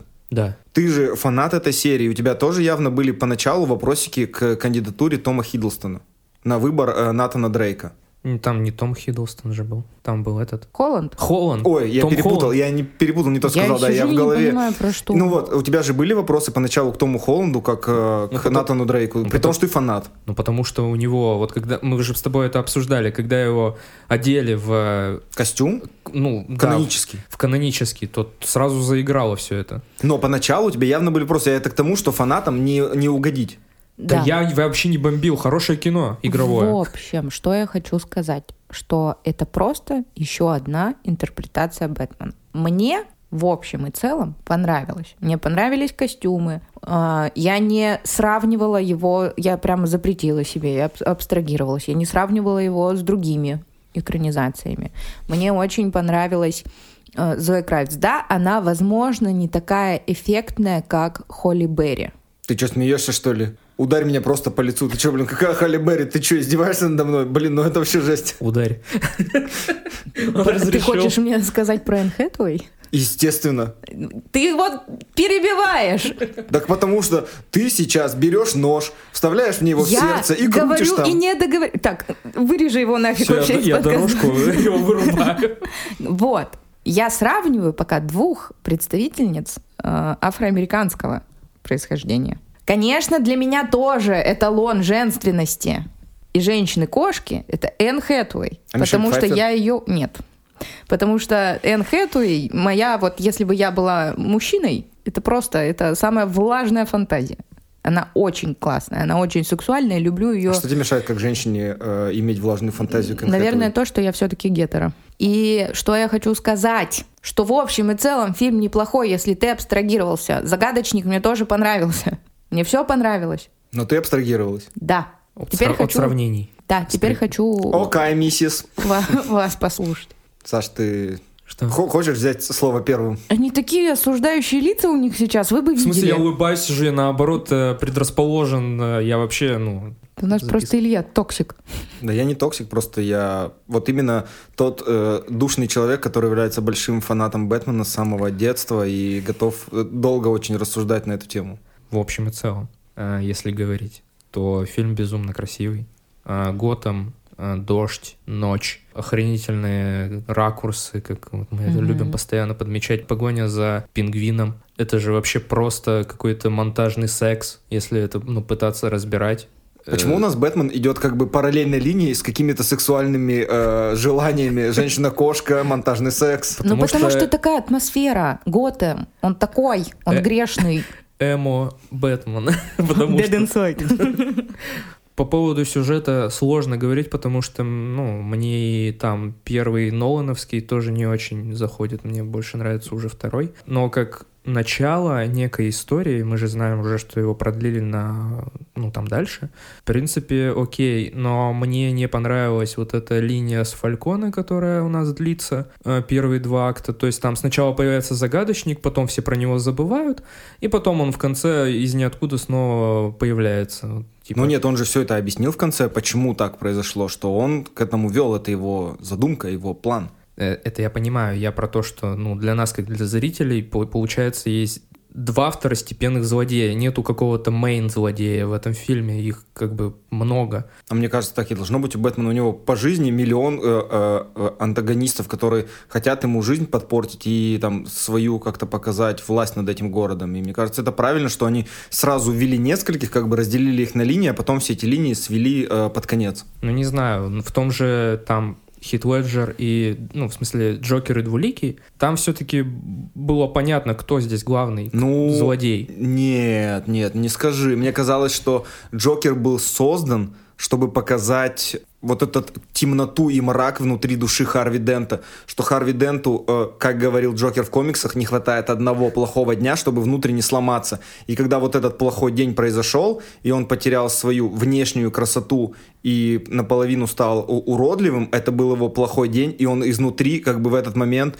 сгорел, и там вся тьма образовалась и вырвала его э, в мир злодеев. Я хочу акцентировать на том, что я слушаю Илью и киваю, потому что я пока согласна со всем, что ты сказал, но это пока. Ну, плюс там еще есть пингвин. Ну, в общем, я не знаю, это мое субъективное, мне не хватило в этом фильме какого-то суперзлодея. Опять же, это можно сказать типа Бэтмен молодой, Бэтмен зеленый, пусть у него будут такие не супер злодеи, а какие-то вот, ну, такие злодеи, типа, не очень. Потому что план загадочника на бумаге звучит как что-то типа «я разрушу вообще весь Готэм», а в итоге там пять раз пукнул в разных частях города, и, и что это такое вообще было? А концовка? Когда его весь план сыграл? Так вот, я про это и говорю. Ну, то, что затопило город, да, господи. Интересно, ты мыслишь о массовых э, как бы, трагедиях, когда затопило город. Да там затопило-то по щиколотку, господи. Там все нормально себя чувствовали. Ну да, немножко разрушилось вот это здание их э, стадиона или что это было. Ну, атриум какой-то. Да, да, немножко подавило. Ну, окей, ну, нормально. Я не знаю, у меня на самом деле очень э, много мыслей. Возможно, э, моя речь сейчас будет достаточно продолжительной, но все равно никак не получится его укоротить, потому что размышлений достаточно много накопилось за то время, как э, прошло с просмотра до сегодняшнего дня. Для начала, наверное, для понимания вообще истории, хотелось сказать, что Бэтмен для меня центрообразующий персонаж во вселенной супергероев, потому что в моем детстве э, не было Марвела, не было ничего такого, и супергерои существовали изначально очень в малом количестве, и экраны кинотеатров они не захватывали. И Бэтмен был одним из тех первых персонажей, которого я увидел в кино. Это был Бэтмен Тима Бертона, когда его играл Майкл Китон, и это один из моих вообще э, любимых воплощений Бэтмена на экране. Помимо того, что он был очень крут, у него был классный костюм. Уже с течением времени я понял, что его Бэтмен мега стильный, потому что я даже находил в интернете статью, где сравнивали э, стиль одежды Бэтмена и стиль одежды Тони Старка, и Тони Старк там пролетел вообще по всем статьям, просто что он выглядит как э, типичный миллиардер, а Бэтмен он все-таки супер всегда стильно выглядел. Вот. У меня даже на заставке телефона стоит э, картинка из комикса про Бэтмена. И в первую очередь хочется сказать, что вообще весь фильм, он изначально основан на комиксах. То есть это взят да. э, год первый Фрэнка Миллера, известного автора и режиссера, и «Долгий Хэллоуин». Да, у меня ведь да. комиксы есть, я их читал, то есть я понимал, о чем идет речь, потому что у моей жены в начале фильма было несколько вопросов, типа, что за дела, почему никто не знает, что это Бэтмен, почему его не особо боятся, типа, да, почему его, даже... его вообще месить начинают в метро в начале фильма, его типа, где уважение? Даже Бэтменом даже я весь при, фильм. пришлось, да, ей не провести небольшой экскурс э, по комиксовой истории Бэтмена, но самое главное для меня было в этом фильме, это абсолютно новый э, взгляд ревизионистки на историю становления Бэтмена. Потому что как мы до этого сталкивались с Бэтменом? Вот умирают родители, вот он где-то обучается боевым искусствам, вот он уже э, вселяет страх на весь Готэм. И все его знают. И все его знают уже, да, и все его боятся только при одном появлении бэт-сигнала в небе. А здесь э, его еще никто не боится, он вот два года буквально как Бэтмен, у него еще нет э, такой матерой техники единоборств, то есть она, она очень крутая, потому что она очень живая. Это выглядит как действительно уличная драка, то есть на него нападают там с трубами большинством, и он от них э, отбивается отбивается, ну, действительно, по каким-то правилам уличной драки. И он даже ошибается, то есть его по нему прям попадают, он прям терпит неудачи. Да, и это очень круто, потому что мы первый раз видим на экране именно становление Бэтмена. Да, мы знаем причину э, и, и ну, того, кем он стал, но именно становление. Это очень круто, мне это очень понравилось. И в целом э, Роберт Паттисон самый молодой исполнитель роли Бэтмена, ему на момент, по-моему, съемок было 33 или 34 года, то есть на фоне всех остальных он самый молодой. А еще он вампир. Это вообще в целом моя самая любимая шутка, которую я видел в интернете после выхода фильма, что Роберт Паттисон это худший вампир на свете, потому что ему понадобилось 14 лет, чтобы превратиться в летучую мышь. Это великолепно, а я, я считаю. А я только что это пошутил, я не знал эти мемы. Можно я заступлюсь наконец-то за него? За а кого? мы никого не За кого? Не Роберта я Паттисона? не перед вами заступлюсь, а, а перед... Э, мемами? Да. Что, честно сказать, для меня Кристиан Стюарт, она заложница роли Беллы. Я ее считаю бездарной актрисой. Это мое субъективное мнение, я его не навязываю. Но Роберт Паттисон со времени выхода «Сумерек» очень сильно вырос как актер. Да он офигенный, он обожаю Роберта офигенный Паттисона. актер. Просто вот от, блин, Седрика Дигори в Гарри Поттере. Ну, это кек. Ну, Это кек? Тем- тем То есть не у нас менее. такой, да, разговор строится? Тем- Это кек. Я тем, вырежу. тем не менее, Нет, нет, нет. А там «Маяк», Мне кажется, показательной Да. будет роль в «Космополисе» и в «Хорошем времени» Да, братьев да, Савди. Вот. это очень крутые фильмы. Он крутой актер, и здесь он мне тоже понравился. Поэтому, может быть, просто уже хватит его булить за ошибки молодости. Да почему ошибки понимаю, что молодости? он- Это наоборот просто культовая была самая такая значимая, как будто, Ну, ну, просто точнее, они, самая знаете, громкая роль. они выглядят очень по-злому. То есть вот над Кристиан Стюарт почему-то так не стебутся, что она мертвая рыба, блин. Все стебутся. Все стебутся. Я тоже вижу слышал. этого меньше, чем как над Паттисоном. Возможно, из-за того, что у него просто ролей больше. Ну и роль была лучше. И роль была лучше. Я все это понимаю. Просто я к тому, что он же правда очень крутой актер. Он офигенный. Он очень растет и развивается, и он разный. И безумцев играет, что ты веришь, потому что он прямо даже взглядом отыгрывает. То есть, как бы там Станиславский бы сказал «верю», потому что он классный. Мне кажется, я еще так прониклась, потому что я симпатизирую Паттисону, и просто столько сразу на него, вот, грубо говоря, этой ответственности свалилось. Сейчас объясню, что я имею в виду.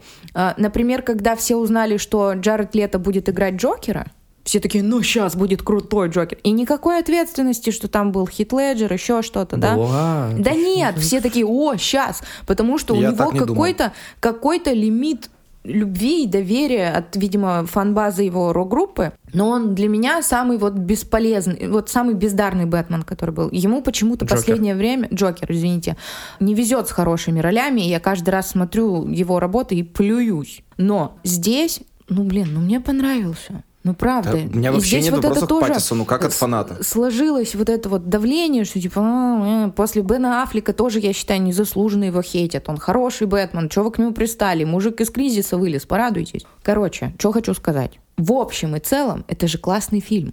Так я ведь не отрицаю, я ведь только я начал я свою не, речь. не, не к тому, что я пытаюсь там тебе что-то доказать. Я просто, возможно, даже перед слушателями просто хочу заступиться. Защитить? Да, Защитить Бэтмена? да. Потому что я сильная независимая женщина. Ладно, шучу. Извини, что перебила. А еще, да, я читал много прекрасных статей и нашел тоже еще одну прекрасную фразу, что у всех Бэтменов, которых мы видели, были прекрасные подбородки, но такой челки не было еще ни одного Бэтмена. Челка вообще кайф. И челка супер, но мне именно нравится в нем здесь то, что в нем вот это видно, понятно, что он уже не фанвоз, но вот в нем видно вот это какая-то юношеская, какая-то такая угловатость, как он вот это все ходит, смотрит, как он общается, что он такой весь вот этот, как Саша говорит, dead inside, он ездит под э, Something in the Way у Да, да, Нирваны на Нирвана. мотоцикле по городу, я такой, блин, ну Роберт Паттисон, ты был создан для этой сцены, ну очень-очень круто, блин. Чтобы вы понимали, я опять сижу и киваю, потому что я согласна с Ильей. И когда я начал смотреть фильм, я отключил вообще все там телефоны, звонки, телефон вообще убрал в другую комнату. Я сидел эти три часа, то есть самый долгий Бэтмен вообще в истории. И я не отрывался, то есть у меня не было такого чувства в течение фильма, что он, во-первых, затянут. Во-вторых, мне казалось, что он очень круто сделан, потому что Помимо всего этого и моего отношения к Роберту Паттисону, я большой поклонник Мэтта Ривза, э, режиссера этого фильма, который снял э, трилогию «Планета обезьян». Да. И мне все эти фильмы очень нравятся. Я ходил на них э, в кино и вообще в большом восторге остался. Мне кажется, вот эта его работа над планетой обезьян это было хорошее подспорье к Бэтмену, потому что там тоже достаточно сложная история там э, с Цезарем и э, с народом, как когда он воевал за, за свою свободу. И это ему здесь помогло, потому что примерно та же атмосфера перетекла сюда. Та постапокалиптическая атмосфера того мира. И это все выглядело очень круто. И в то, как Мэтт Ривз подошел к созданию персонажа, персонажей вместе со сценаристами, это было классно. Потому что для меня э, загадочник до этого, он как бы нигде не появлялся, кроме фильма «Бэтмен навсегда» с Уэллом Килмером, где его играл Джим Керри. И там объективно загадочник был, ну, таким шутом. И Свинтура такой в костюмчике. Ну да, да, да. То есть он был шутом таким, каким-то вроде там повернутым на инженерии, но загадки-то у него были тоже так себе, допустим. Они были как бы шутки какие-то, как ловушки, но здесь загадочник — это очень крутая смесь именно вот самого персонажа, как будто бы с Зодиаком и маньяком из фильма «Семь», которого играл Кевин Спейси, потому что он же по факту всех их наказывал за какие-то грехи, когда он убивал чиновников, он же их не убивал просто так, да. без причины. И это было классно. И... Это потому что они обещали что-то? Да, да, то есть да. И вот эти все его загадки, они тоже же были непростые, они были с подоплекой. Даже, возможно, смесь Зодиака, э, маньяка из семи и пилы. Вот как-то вот эта вся смесь, мне показалось, в нем была сделана. И хотя мы все изначально знали, кто его играет, но вот это вот то, что его долго скрывали и не показывали, это было очень круто, вплоть даже до момента, когда была сцена в кафе с загадочником. То есть это тоже мне показалось. Было сцена даже снято в кафе круто. вообще просто. Вообще просто, просто это все было круто, как он все это разыграл, как бы и к чему вела, вела вообще вся его ловушка. Я такой, вау, ну это классно придумано, и это не, ну, не просто какой-то герой, которого ты хочешь забыть. Ну и наконец-то у Бэтмена вообще хоть какая-то детективная история проклевывается. Да, здесь это был классно сделанный э, нуар. И то есть, если бы здесь не было Бэтмена, был бы просто какой-то детектив, это была бы все равно в любом случае крутая нуарная история. Но да. именно вот как фильм про становление Бэтмена как защитника Готэма, про ближайшего соратника э, Гордона, это все очень круто, и я остался под огромным впечатлениями, даже будучи фанатом с детских лет. Меня в этом фильме почти э, ничего не покоробило, не заставило плеваться в сторону него и говорить «фу-фу-фу, вы могли сделать лучше». Это как новое видение, очень-очень круто, и самое главное, что за основу взята э, комиксовая история. То есть мне дальше интересно, как Мэтт будет со второй частью работать, какую он за основу возьмет снова историю из там комиксов или графических новелл про Бэтмена, я буду ждать с, с большим нетерпением. И если, опять же, как Саша говорит, абстрагироваться, то у меня нет вопросов к кастингу и персонажам, которые появились на экране. Но если не абстрагироваться, и как было в теории Большого Взрыва выстраивать список из женщин-кошек и кто их играл, то для меня в любом случае на первом месте будет Энн потому что это было, мне казалось, самое великолепное и аристократичное воплощение женщины-кошки с финалом э, в виде э, возрождения Темного рыцаря, когда она в итоге э, с Брюсом Уэйном стали парой. Я такой, это что вообще такое? Это лучший романтический фильм в мире, состоящий из трех... То есть, если бы я сразу знал, что Бэтмен будет женщиной-кошкой, все ради их любви, я такой, ну это бомба. Это вот не бомба, которую сбросили на город, а вот это настоящая бомба, когда они сидят там в Венеции, и Альфред их видит, такой, ну сейчас сердечко просто лопнет от того, что я вижу, что все хорошо у Брюса Уэйна, у него любовь там, все там, а Рэйчел уже умерла, я такой, ну блин, это капец вообще какой-то. То есть да, но тут будет интересно, как все это будет развиваться. Да, Зои Кравец просто новая лицо в этой франшизе, новое прочтение «Женщины-кошки». Но Колин Фаррелл, вау, пингвин, пингвин был просто хорош. Колин Фаррелл, я смотрел видео, как его гримируют по 4 часа каждый день, что ему пришлось э, выбрить себе лысину на голове, чтобы идеально садился парик. Это очень-очень круто. Я смотрел э, с ним э, какое-то шоу американское, и он рассказывал, что он ходил в этом гриме заказывать кофе в Starbucks, его не узнал вообще ни один человек в очереди. Он говорит, я спокойно пришел, Да даже себе... я, я знал, что там Колин Фаррелл, но я просто смотрел, ну это не ты, это не ты. Прям согласна с эмоциями, Саша, потому что я не знала. Только по глазам немножко можно понять, э, и то не везде. И мой любимый мем, когда стоит Бэтмен, и там написано я хочу видеть пингвина, да, написано, и я с родителями, когда пришел в детстве в, детский, э, в зоопарк, я такой, да-да-да-да, я тоже хочу видеть пингвина. Ну и, естественно, Джон Туртура в образе Кармайкла Фалькона, я его очень люблю, он крутейший актер, и мне здесь он тоже понравился в роли босса мафии, он абсолютно был холодный, бесчувственный, с, э, человек с, с абсолютным расчетом в каждой ситуации, который берет все э, от, от того, что как бы где он вертит свои дела криминальные. А, про пингвина еще хочу добавить, что я не знала, что это Колин Фаррелл до тех пор, пока не начала смотреть и не погуглила. Потому а, что я такая, не знала, как, что там Колин Фаррелл есть? Я такая, что-то кого-то напоминает. И я так офигела, когда поняла, что это он, когда прочла. Я такая, что? Вау. И что хочу сказать. У Дэнни Девита пингвин был такой, знаете, мультяшный, если можно так сказать. А он в Ну, вот Тима как- Бертоновском, да, был? Во второй части, да. Вот он как Ну, вот загадочник у Джима Керри, такой жеманный весь такой. Мне кажется, он э, был типичным персонажем фильма Тима Бертона. Да, да, да, такой вот, как бы, ты веришь, он хороший пингвин, я ни в коем случае не умоляю его достоинств, просто здесь он вообще другой. Так потому что, э, блин, приземляют Да, всех. Ну, и это так, ну, слушайте, ну, прикольно, мне он понравился.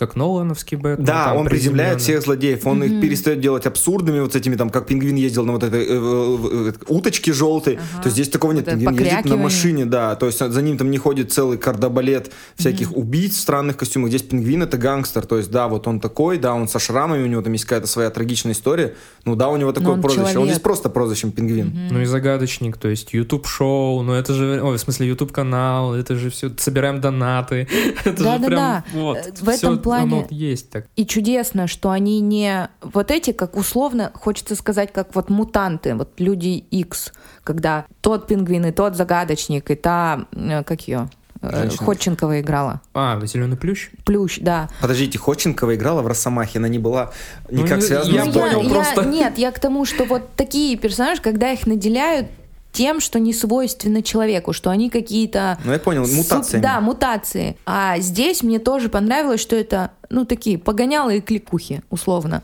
Но что нет вот этого чрезмерного, как же сказать, слово тут, тут, забыла. кстати, Бэтмен вообще вы заметили? Не перегибает в сторону фантастики. Вот что я хочу, наверное, Тут сказать. Бэтмен вообще самый главный фрик, по-моему. Вот чувак, который с уш- Тут все как бы окей, но, блин, Бэтмен в этом костюме и с ушами. Да я вам говорю, он dead inside. Да.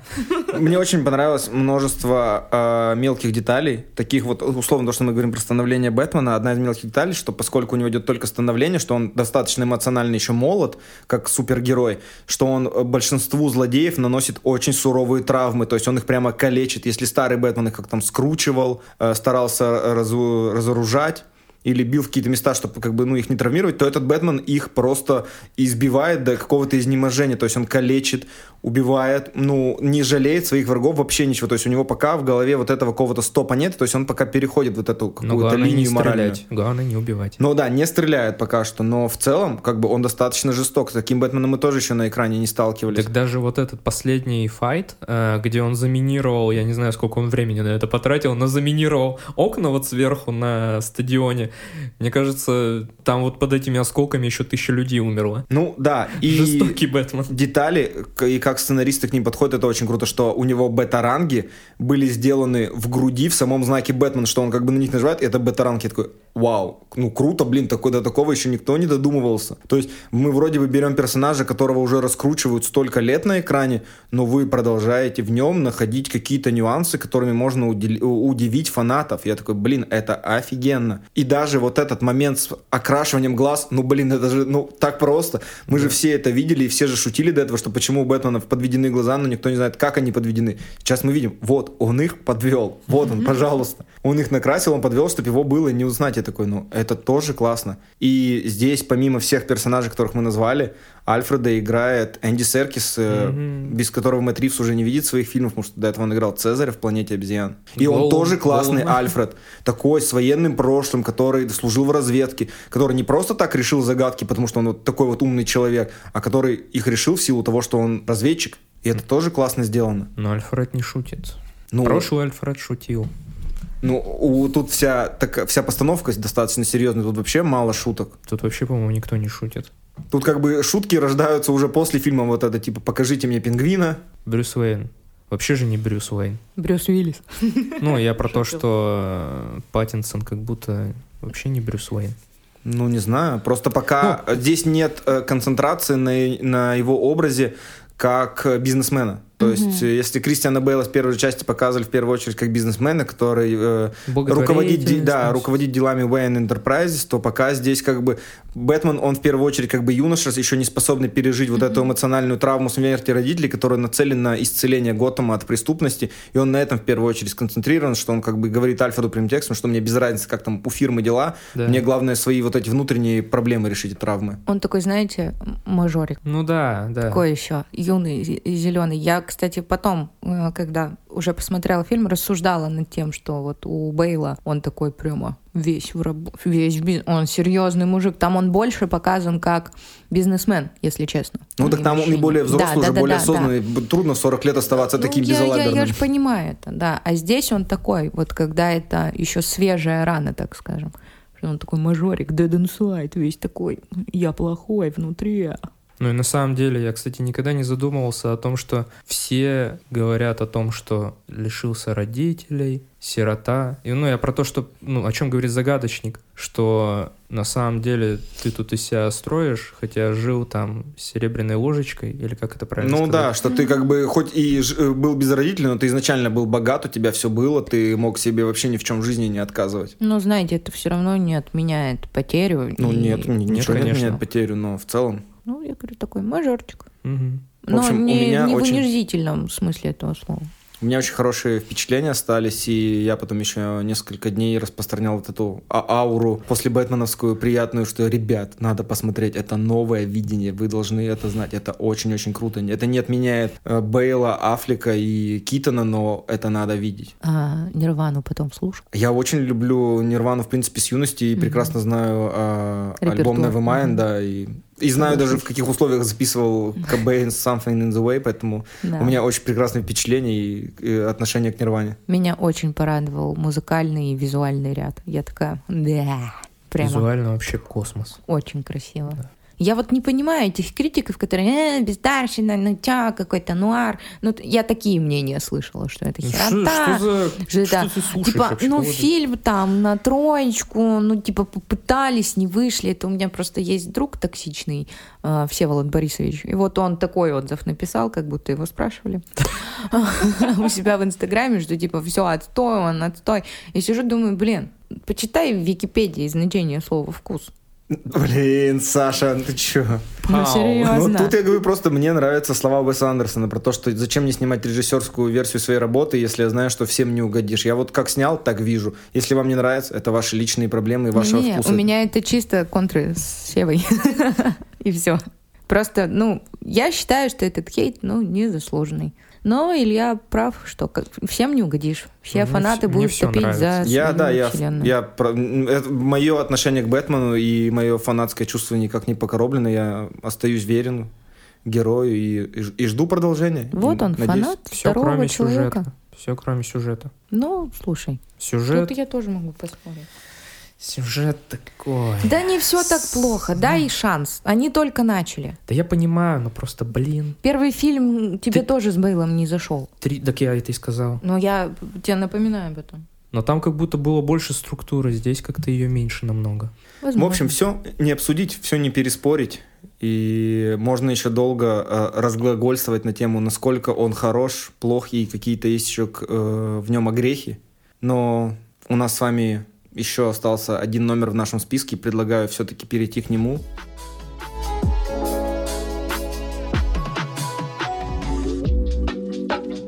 Это снова э, мини-сериал. Хотя, наверное, уже после окончания можно сказать, что это, наверное, сериал, потому что второй, второму сезону, я думаю, быть 100%. Сто процентов, да. Это «Полиция Токио», в оригинале «Токио Вайс», производство HBO Max, в главной роли Энсел Эглкорт и Кен Ватанабе. Сюжет нам рассказывает о молодом человеке, который переезжает в Японию и хочет стать журналистом в большой японской газете. Для этого он э, долгое время учит японский язык, идет на курсы для того, чтобы попасть в... Ну, не на курсы, а на, а на конкурсную основу, чтобы попасть в эту газету. Героя зовут Джейк Эдельштейн. И в итоге он проходит все-таки эти курсы и попадает э, молодым репортером в Йо Миуру Симбун, крупнейшую газету Японии, у которой тираж составляет 12 миллионов экземпляров в день. И начинает там работу, и в течение его работы он оказывается втянут, так скажем, в расследование дел Якудзы на... Но он сам втягивает. Ну, сам, да, втягивается в расследование дел Якудзы. Его э, судьба переплетается не только с Якудзой, но также с э, японской полицией, подпольными клубами и всей темной жизнью Токио э, 96 года. Саша, ты как э, главный поборник и фанат неона в кино, Японии. И Японии. Японии в том числе. был ли ты под хорошим впечатлением после просмотра 10 серий? Илья, это просто какой-то космос, честно. Это охренительный сериал. Япония здесь показана просто восхитительно. А Я- ты любишь э, вообще культура. процедуалы? Про полицию, про расследования долгие? Да. Я смотрел каждую серию с таким э, трепетом, ну, я не знаю, как сказать. Я прямо... Я еще специально откладывал. То есть я одну серию посмотрю, не буду, не буду сейчас поглощать вторую, я оставлю на следующий день, чтобы завтра мне тоже было хорошо. Ты как будто, как знаешь, как хорошее вино его Да. употреблял. Ты вот это давал после вкусию внутри тебя, ну не на губах, а в мозгу раскрыться, чтобы насладиться за ночь, знаешь, кайфануть на следующее утро, проснуться без какого-то похмелья, и такой, можно снова. Да. Плюс Якудза, вот этот репортеришка, то, как он во все это втягивается, насколько он дерзкий и как его прищучивают. Вот этот чувак из Якудзы. а, Молодой, который. Молодой, да, который. С которым они едут в тачке, обсуждают Backstreet Boys. Это великолепная сцена с Backstreet Boys, просто обалденная. Потом, как они в клубе, как он под этот неон подтанцовывает э, к девушке, потом оказывается, что это проститутка. А потом, ну, короче, блин, это настолько мне было интересно за этим всем наблюдать. Кто крысит, кто не крысит, постоянные какие-то подставы, э, вообще все меняется. Вообще просто охренительный сериал, охренительный сериал. А ведь мы еще тоже, опять же, не хотели его брать, вы тоже сомневались по поводу него. Мгм. Я сомневался? Да. Я, его- нет, я за него голосовал. Это я. Да. сомневалась. Но как всегда. я хочу сказать, что... Ну, я, конечно, не так фанатею, вижу пищу, как ты, но мне понравился.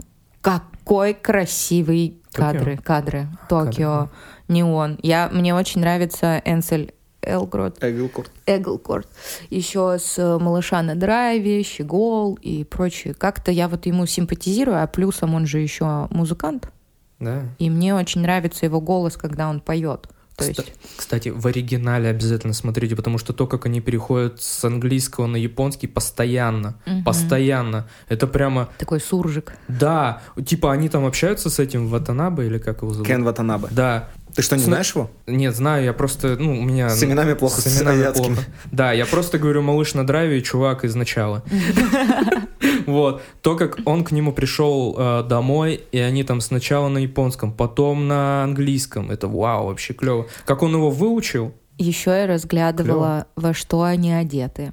Татуировки, всякие детали. Кстати, вот про татуировки, блин, такой был интересный момент. Там была сцена э, в какой-то общественной бане, где сидит вот этот э, молодой парень из Якудзы, которому только э, после выступления в Якудзу сделали э, рукав, Да. то есть, э, ну вот, э, на левой руке, то есть у него до плеча татуировка. это где он в ванне сидел. Да, в ванне сидят, и сидят боссы мафии, что чем выше твой ранг в Якудзе, тем больше твоего, твое тело заполнено татуировкой. И что вот у глав Якудзы, у них все тело от шеи до пят покрыто татуировкой. Я такой, вау, это же А так знал? круто, как показан э, ранг Якудзы благодаря просто татуировке нательной. А ты не знал, никогда не А задавался? я не вступал в Якудзу. Нет, я Не, просто мне в свое время было очень интересно вообще феномен такой японский.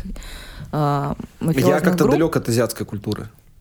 Ну, в общем, я просто любитель знать всего на свете, душнила. Вот, и я знала этот момент, и мне очень нравилось. Ну вот я говорю, я прямо не столько залипала иногда в сюжет, сколько в детали, Да, он- в город, в места, в которых снято.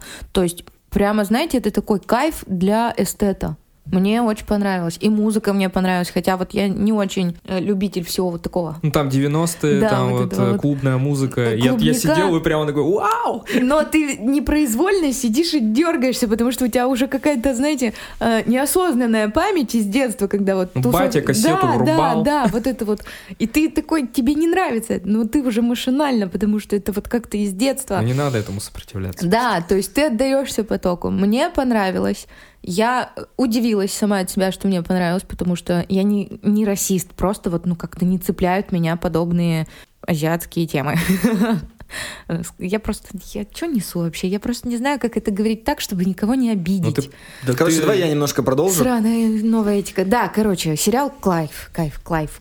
Мне Класс, нравится медленное э, развитие сюжета, потому что я э, фанат прослушки, это один из моих любимых сериалов, а там как бы расследование 5 сезонов одно идет, а тут тоже сезон целый, получается, они расследуют все это одно дело, раскручивают его потихоньку, то есть вот э, герои Энсела Элгорта и Кена Ватанаби, как они ко всему этому идут, как у них строятся вообще взаимоотношения, доверие внутреннее, вот эти какие-то условно отеческие отношения, Да, он же его пытался обнять. Да, ты это такой, было очень прикольно. И мне очень нравилось вот это медленное именно расследование, при том, что оно идет без выстрелов, пушек, а оно именно строится за счет бумаги, каких-то улик, разговоров, кто-то кому-то врет, там надо кого-то поймать на лжи, и вот этот э, босс, э, один из боссов э, э, Якудзы, Тазава, Мгм. просто охренительный актер его играет. Я до этого его нигде не видел, там в каких-то других проектах.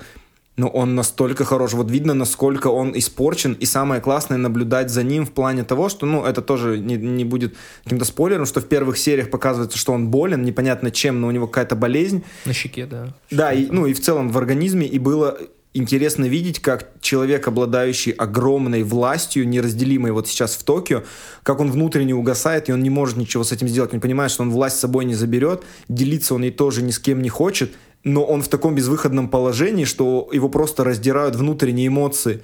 И там особенно было драматически выстроен крутой эпизод, когда он в постели находится с любовницей, и в силу здоровья у него не получается, но любовница такая, да нет, нет, это я виновата, мистер, типа, Это, шестой эпизод. это, это, это не, не вас дело, это я, это я просто неправильно что делаю. Я такой, ну он же не дурак, он же, он же все прекрасно понимает, а ты ему открыто врешь. И это такая сцена абсолютно такая, и ты такой неуютно себя чувствуешь, но все же все здесь сейчас понимают, что происходит. Мне кажется, в такие моменты лучше ничего вообще не говорить, потому что вот это вот перетягивание вины на себя, мне кажется, парня ранит еще больше. Ну, не знаю. Но это такая трогательная, ну, на мой взгляд. То есть это понятно, что она неуютная, эта сцена, но ты такой сидишь, такой, «М, блин, нет, ты ему, бляха, сочувствуешь. Не, ни в коем случае. Я сочувствовала. Я хотел, чтобы И опять же, там есть э, актриса, которая играет вот э, жену, ну, Тазавы, с которой он выходит Любовница на, просто. да, на все приемы. Я такой, сколько тебе лет? 20 или 48? Я такой, сколько тебе, черт побери, лет? Я вообще не понимаю по твоему виду, Так, насколько подожди, ты давай выглядишь. гадать. Давай гадать. А ты знаешь, да? Да, я потом посмотрел. Сколько, ты думаешь, Саш? 35, я снова скажу. Ну, 35. 42. Да ты гонишь! Я, Я, хочу быть сказать. азиатской женщиной. Почему у меня от татаро-монгольского ига только разрез глаз, блин? А как же там упругость кожи? Вот это вот все. Ну и в целом, последняя серия сезона 10 я ждал как бы с нетерпением, потому что там столько всего нагнеталось, и было уже столько Восьмая создано... же, по-моему. Ой, восьмая, да, восьмая, Да. неправильно. Столько было событий, которые как бы собрались уже в определенный клубок, и концовка была очень крутая. Я буду с нетерпением ждать второй сезон. Если до этого предыдущий сериал HBO Max «Наш флаг означает смерть» меня больше разочаровал, и я не готов ждать второй сезон, то у этого сериала э, сезон я буду ждать с большим продолжением и точно буду смотреть его. Единственное, чего я очень боюсь, чтобы они не сдавали позиции по они- классности. Потому что я очень люблю True Detective. Да, кстати. Ну, там, ну, и первый разные. сезон, я не сравниваю. Я просто к тому, что вот я такая, вау. Потом вышел второй, где как раз Колин Фаррелл. И я такая, тоже круто, но уже ты такой, типа, «М, ну круто, но все равно любишь. А когда вышел третий, я начала его смотреть и такая, «Э». И я вот одну серию посмотрела, и все, я не знаю даже, что там, как бы, какое не развитие событий и все остальное. Э, И это вот очень всегда страшно из-за того, что, к сожалению, часто так бывает, когда очень сильный заход в первом сезоне, но не удается удержать. Это, знаете, это как вот э, дурацкий пример, но сериал «Клиника». Чего? Ну, я не абстрагируйтесь просто. Я вот к тому, как вот показательно объяснить, что начинается прикольно весело, а заканчивается дерьмово. Последний сезон клиники просто оторвать, выбросить и сжечь. Это который супер новый. Где они, типа, профессора в медакадемии? Да. Отстой, Ну говно, да. параша. Нет, так его же вот пытались восстановить Давайте я просто. попытаюсь Я как бы тому- ос- остановить это обсуждение, просто сказав то, что сериал снимается по книге Эдельштейна. Она так и называется «Токио Вайс», там, с каким-то продолжением э, после этого. И я думаю, что в силу того, что есть литературная основа, и у них вряд ли получится от нее отойти, то и сюжет там как бы не изменится, потому что он все равно... Вспомните первую серию. Первая серия, мне кажется, она объясняет все, к чему как бы придет в конце. Первые вот 10 минут первой серии, как бы Да. там уже все очень круто. И я думал, что сериал односезонный, думал мини-сериал, и Я как бы тоже. и когда я в конце такой, так, мы к этому не пришли, к чему, что было в начале, такой, значит, второй сезон, я такой, ну, значит, что-то еще крутое, потому что у нас есть история а, Рэйчел, история Эдельштейна, история э, героя Ватанаbe, такой, будет, будет круто. Я это понимаю, и я жду, я не хейчу сериал. Я не говорю, что второй сезон будет говно. Я говорю от того, что он мне так Опасения. нравится, я боюсь, потому что, к сожалению, я сталкивалась, когда ты начинаешь проникаться. Это как Lost. тебя сначала затягивает, а потом такой, да идите в жопу, Не, хрень эффект. Lost это вообще, это Вот. непонятно, непонятно, непонятно. Пуксреньк, вот такой финал, мы не Мгм. знаем, как его закончить. Вот, да. Это я имела в виду, а не то, что там. Я как бы, я жду его так же, как и вы. Мне очень понравилось. Я говорю, там столько деталей. Я, короче, какие-то серии я э, смотрела вечером, на следующий день пересматривала, потому что я забывала сюжет, Мгм. потому что я просто разглядывала детали. Я ставила на паузу, потому что мне было интересно. Вот просто визуально, я говорю, это вот эстетический кайф. Это просто, ну, мне очень понравилось. Ну и плюсом я, как Саша, очень люблю неон. Ну, Мне- капец, два неоновых демона, конечно. Мне Кек. понравилась линия Сато. Сато, правильно? Да, Сато его зовут. Как его, по сути, любовная линия раскрыла как персонажа. То есть он сначала такой зажатый, потом раскрепощается. Как-то, я не знаю, вот, вот где симпатия проявляется, где чувак борется с, Комплексами. с комплексами, да. Ну, это прямо так здорово. Ты вот когда они с этим Эдельштейном в тачке Backstreet Boys обсуждали, это реально вот сцена И просто... как их дружба завязалась неожиданно, казалось. Да. Это не типичный броманс такой, как вот мы Броманс? видим во всяких... Это случайно вышло, что вот э, как бы на подколах, на под- вот это вот все, к чему мы привыкли, к чему нас Голливуд приучил, что типа, эй, ты, и вот это вот все. Нет, здесь это прямо ты такой... Ну, потому что они оба понимают, что один журналист, и как бы может, э, ему не надо слишком много знать о твоей жизни, а второй все-таки из Якудзы, и лучше с ним не шутить, Мгм. потому что Токио и Якудза являются достаточно важным органом власти. Мне Да. кажется, что это очень приближено к жизни, как на самом деле между людьми завязываются дружеские от- взаимоотношения. Что сначала все так с осторожностью и, возможно, может казаться, что с каким-то безразличием, а Как у потом нас ты, с вами. да, а потом ты не успеваешь оглянуться, и Илья уже тебя булит, Вообще с нихера. потому что вы уже как-то вот эта грань она незаметно стерлась, и ты такой, это мои кореша, Мои друзья». кореша! Да, спасибо. Я ждала, чтобы ты так сказал. Вот.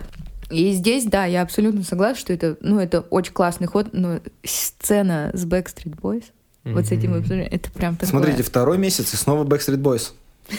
это а, нет, там были NSYNC до этого. Ты чё? Блин, я перепутал, я краснею точно. Я тоже перепутала. А мы же знаем, что NSYNC это говно, нам же Сата объяснил. Да.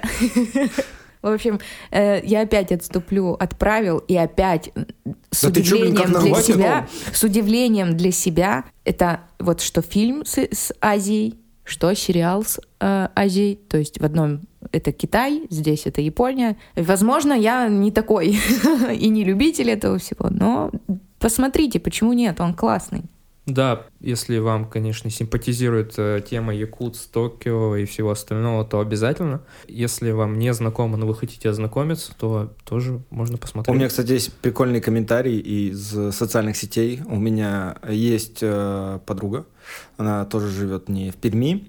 И мы уже на тот момент с вами выбрали э, полицию Токио для выпуска, но я еще не успел по тому моменту посмотреть ни одной серии. И она э, после каждого просмотра выкладывала какие-то скриншоты э, в своей социальной сети с кадрами из Токио Вайс. У нее были комментарии типа «Хочу замуж за Якудзу», «Обожаю Токио», «Господи, да что это за волшебная картинка». Вот я поэтому и В общем, да, Наташа, попасть. привет тебе, что ты меня уже изначально завлекла, хотя я еще не успел посмотреть сериал.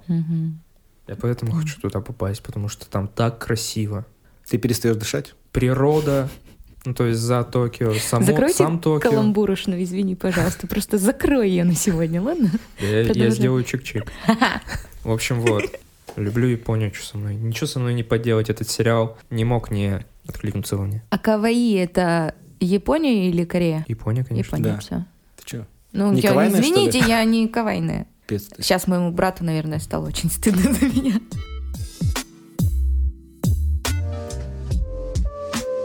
О, мы сейчас будем делать нашу карусель любимую. Да, смотрите, сегодня... Мне изначально почему-то казалось, что карусель будет простой. Я такой, блин, так мы тут быстро сейчас обскачем, разберемся эту карусель, а мне кажется, что сегодня это будет сложнее. А как вот это сделать, если у меня наравне и фильм, и сериал? Может, карусель сначала по сериалу, нет, а потом по нет, фильму? Саша, правила, они такие. Ну, И, кстати, сегодня я- вы не ощущаете какое-то а, ощущение как будто вот школьного выпускного, когда вот сезон заканчивается, можно все, и Саша сегодня, я там всем советую. А, Ты заткнись, я скажу свое. Да я с вами вообще не разговариваю, Зои Кравец лучше. Я все равно советую, правила нарушаем. Она как на выпускном. Она только не выпила, единственное, что до Я мероприятия. кофе выпила. Ой, Да потому что все изменится. Мгм. Да, все изменится, ребята.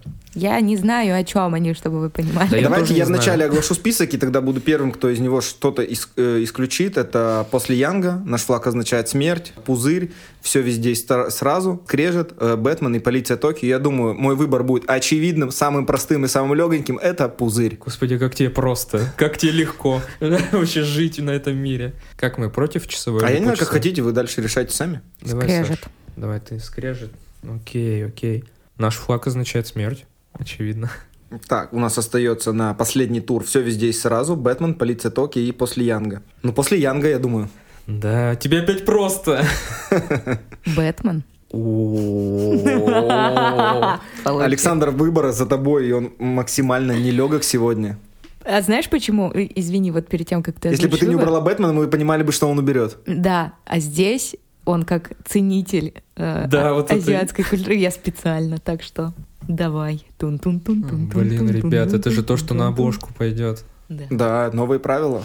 Все везде и сразу. То есть остается полиция Токио. Да. Я знала, я знала. Продажный ты неоновый демон. Ну слушай, ну они одинаково Они классные. реально оба крутые. Мне- я почему-то был уверен внутренне для себя, даже с учетом Бэтмена для меня в этом списке, но я думал, что наше какое-то единогласное мнение придет к все везде и сразу. Но Ну, я, поскольку... я обложку хочу, если честно. Ну, просто. я понял, что поскольку выбор за Александром, как бы решать в любом случае ему, и мы будем согласны с его выбором, потому что мы команда, мы сплоченный коллектив. А потом подеремся. Пос- После того, как я нажму рек, ну, паузу точнее.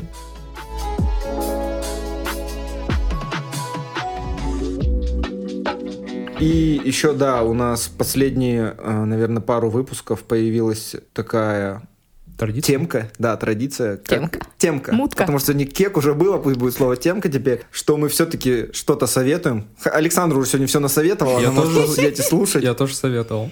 Я за прошедший месяц на самом деле посмотрел э, не так много, потому что потратил большое время на просмотр сериалов, и, как я уже говорил, на Brooklyn Nine-Nine, на который меня подсадила моя горячо любимая жена. Э, Но у меня было одно прекрасное путешествие, опять же, в 90-е.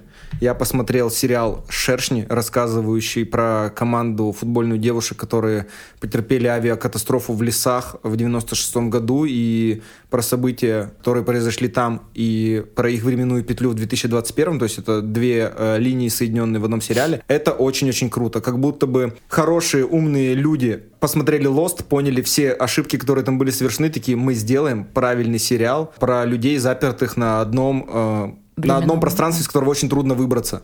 И про их дальнейшую судьбу.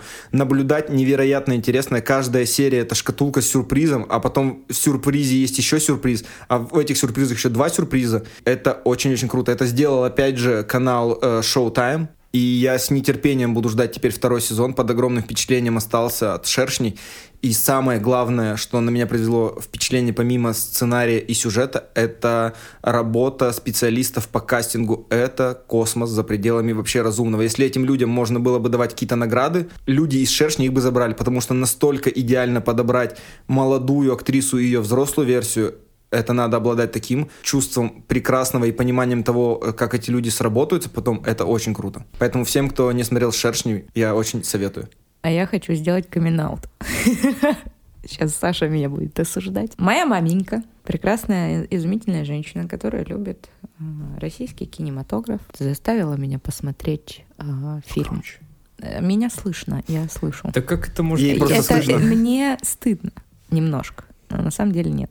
А я просто такой, типа, А. громче говори. Признавайся. Я посмотрела фильм «Бык». С Юрием Борисовым Да, про 90-е. да. Обладатель кинотаврова главного приза. И углубилась в его фильмографию, да. И, в общем, А что, Юра Борисов хороший актер. Что ты посмотрел? Купе номер 6? э, да. Хороший фильм. И, этот. Саня просто не разбирается в русском кино. Я Короче. еще аниме буду советовать. Короче. Так ради бога. Вот, мне понравились. Ну, мне понравился. Я с тобой согласен. «Бык». Хорошие фильмы, мне тоже оба понравились. Он грустный, Какой, Как купе и номер любой 6 русский или, фильм. или бык? да. Не, бык капец грустный, блин. Бык Просто- очень грустный, финал, я просто такая, это что? Ты чё? Ты- Что? Но там то, что действительно происходило. Ну, то есть эти проблемы были, здесь они просто сконцентрированы. Но вопрос не в Ну, этом. это просто очередной русский фильм про 90-е. Да, я из-за мамы начала смотреть сериал «Карамора». М.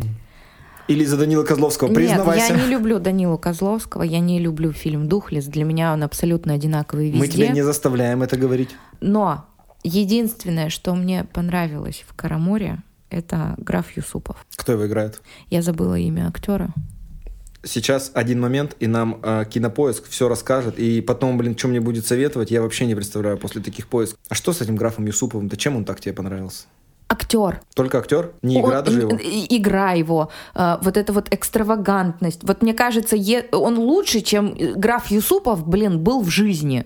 То есть мы вот знаем слухи про него, что он там любил переодеваться, был такой потажный, бисексуальный и все остальное. Но мне кажется, что это тот момент, когда э, персонаж и игра актера лучше, чем реальный этот. Короче, мне только он понравился, все остальное, ну... А, так это актер из «Майора Грома». Да, но я не смотрела «Майора Грома». Ну, ты, конечно, интересный человек. Актера-то Вот. как зовут? Евгений Шварц его зовут. Ему Вот. 26 лет, у него не так много ролей, и одна из ролей как раз у него была в «Майоре Громе». Короче, я раньше думала, что российские актеры хорошие остались в прошлом. То есть это вот все из моего детства, из советского кино. И старая гвардия, она потихоньку отходит в мир иной. А нет, я перепутал, он даже в «Майоре Громе» не играл, простите, пожалуйста. Потом вот новых, которых я видела, ну потому что я не смотрю целенаправленно русское кино, я Конечно. думала, что это вот все, как Саша Петров, как Данила Козловский, такие, которые все время вот они играют самих себя, просто меняя одежду, локацию и имя героя. И То есть, говорят шепотом. да, всегда. я думала, что они все вот, ну, бездарные. А тут я как-то вот и Юра Борисов, и вот этот Евгений Шварц, Шварц, Негер. то есть он прямо такие талантливые ребята, я так вообще удивлена и приятно удивлена. Единственное, что, ну, сам сюжет, короче, Карамора так себе сериал, но вот А Евгений я ведь вам Шварц- предлагал смотреть в декабре или в ноябре купе номер 6. Вы такие, да ну, что за отстой русский, мы не будем ничего смотреть. Меня мама заставила. Ты не мама, понял? Ты не мама, и твое не слово не закон. настолько. Мне 30 лет, но слово моей мамы для меня до сих пор закон. Мы уже ходили на Петрова в гриппе, спасибо, блин. Да, тут вот солидарно. Вот. В общем. Москино, э, я про- продолжаю продвигать вас. Позвоните нам. Должны нам день как минимум бесплатные билеты в кино. Вот, это все, что вот я хотела сказать. Вот такой камин кажется, я немножечко затягиваюсь, но немножечко. Если во втором сезоне Александра вдруг не будет присутствовать в нашей студии, вы будете знать, по какой причине. Вот оно, вот оно. Саша, ты что смотрел хорошее, помимо всего того, что мы и так посмотрели? Посмотрел четвертый сезон «Атаки Титанов», закрывающий. Как было заявлено, финальный, но не финальный. Выйдет еще полнометражка. И он будет... ну, точнее, четвертый сезон называется «Атака Титанов. Финальный сезон». В итоге будет еще финальный-финальный.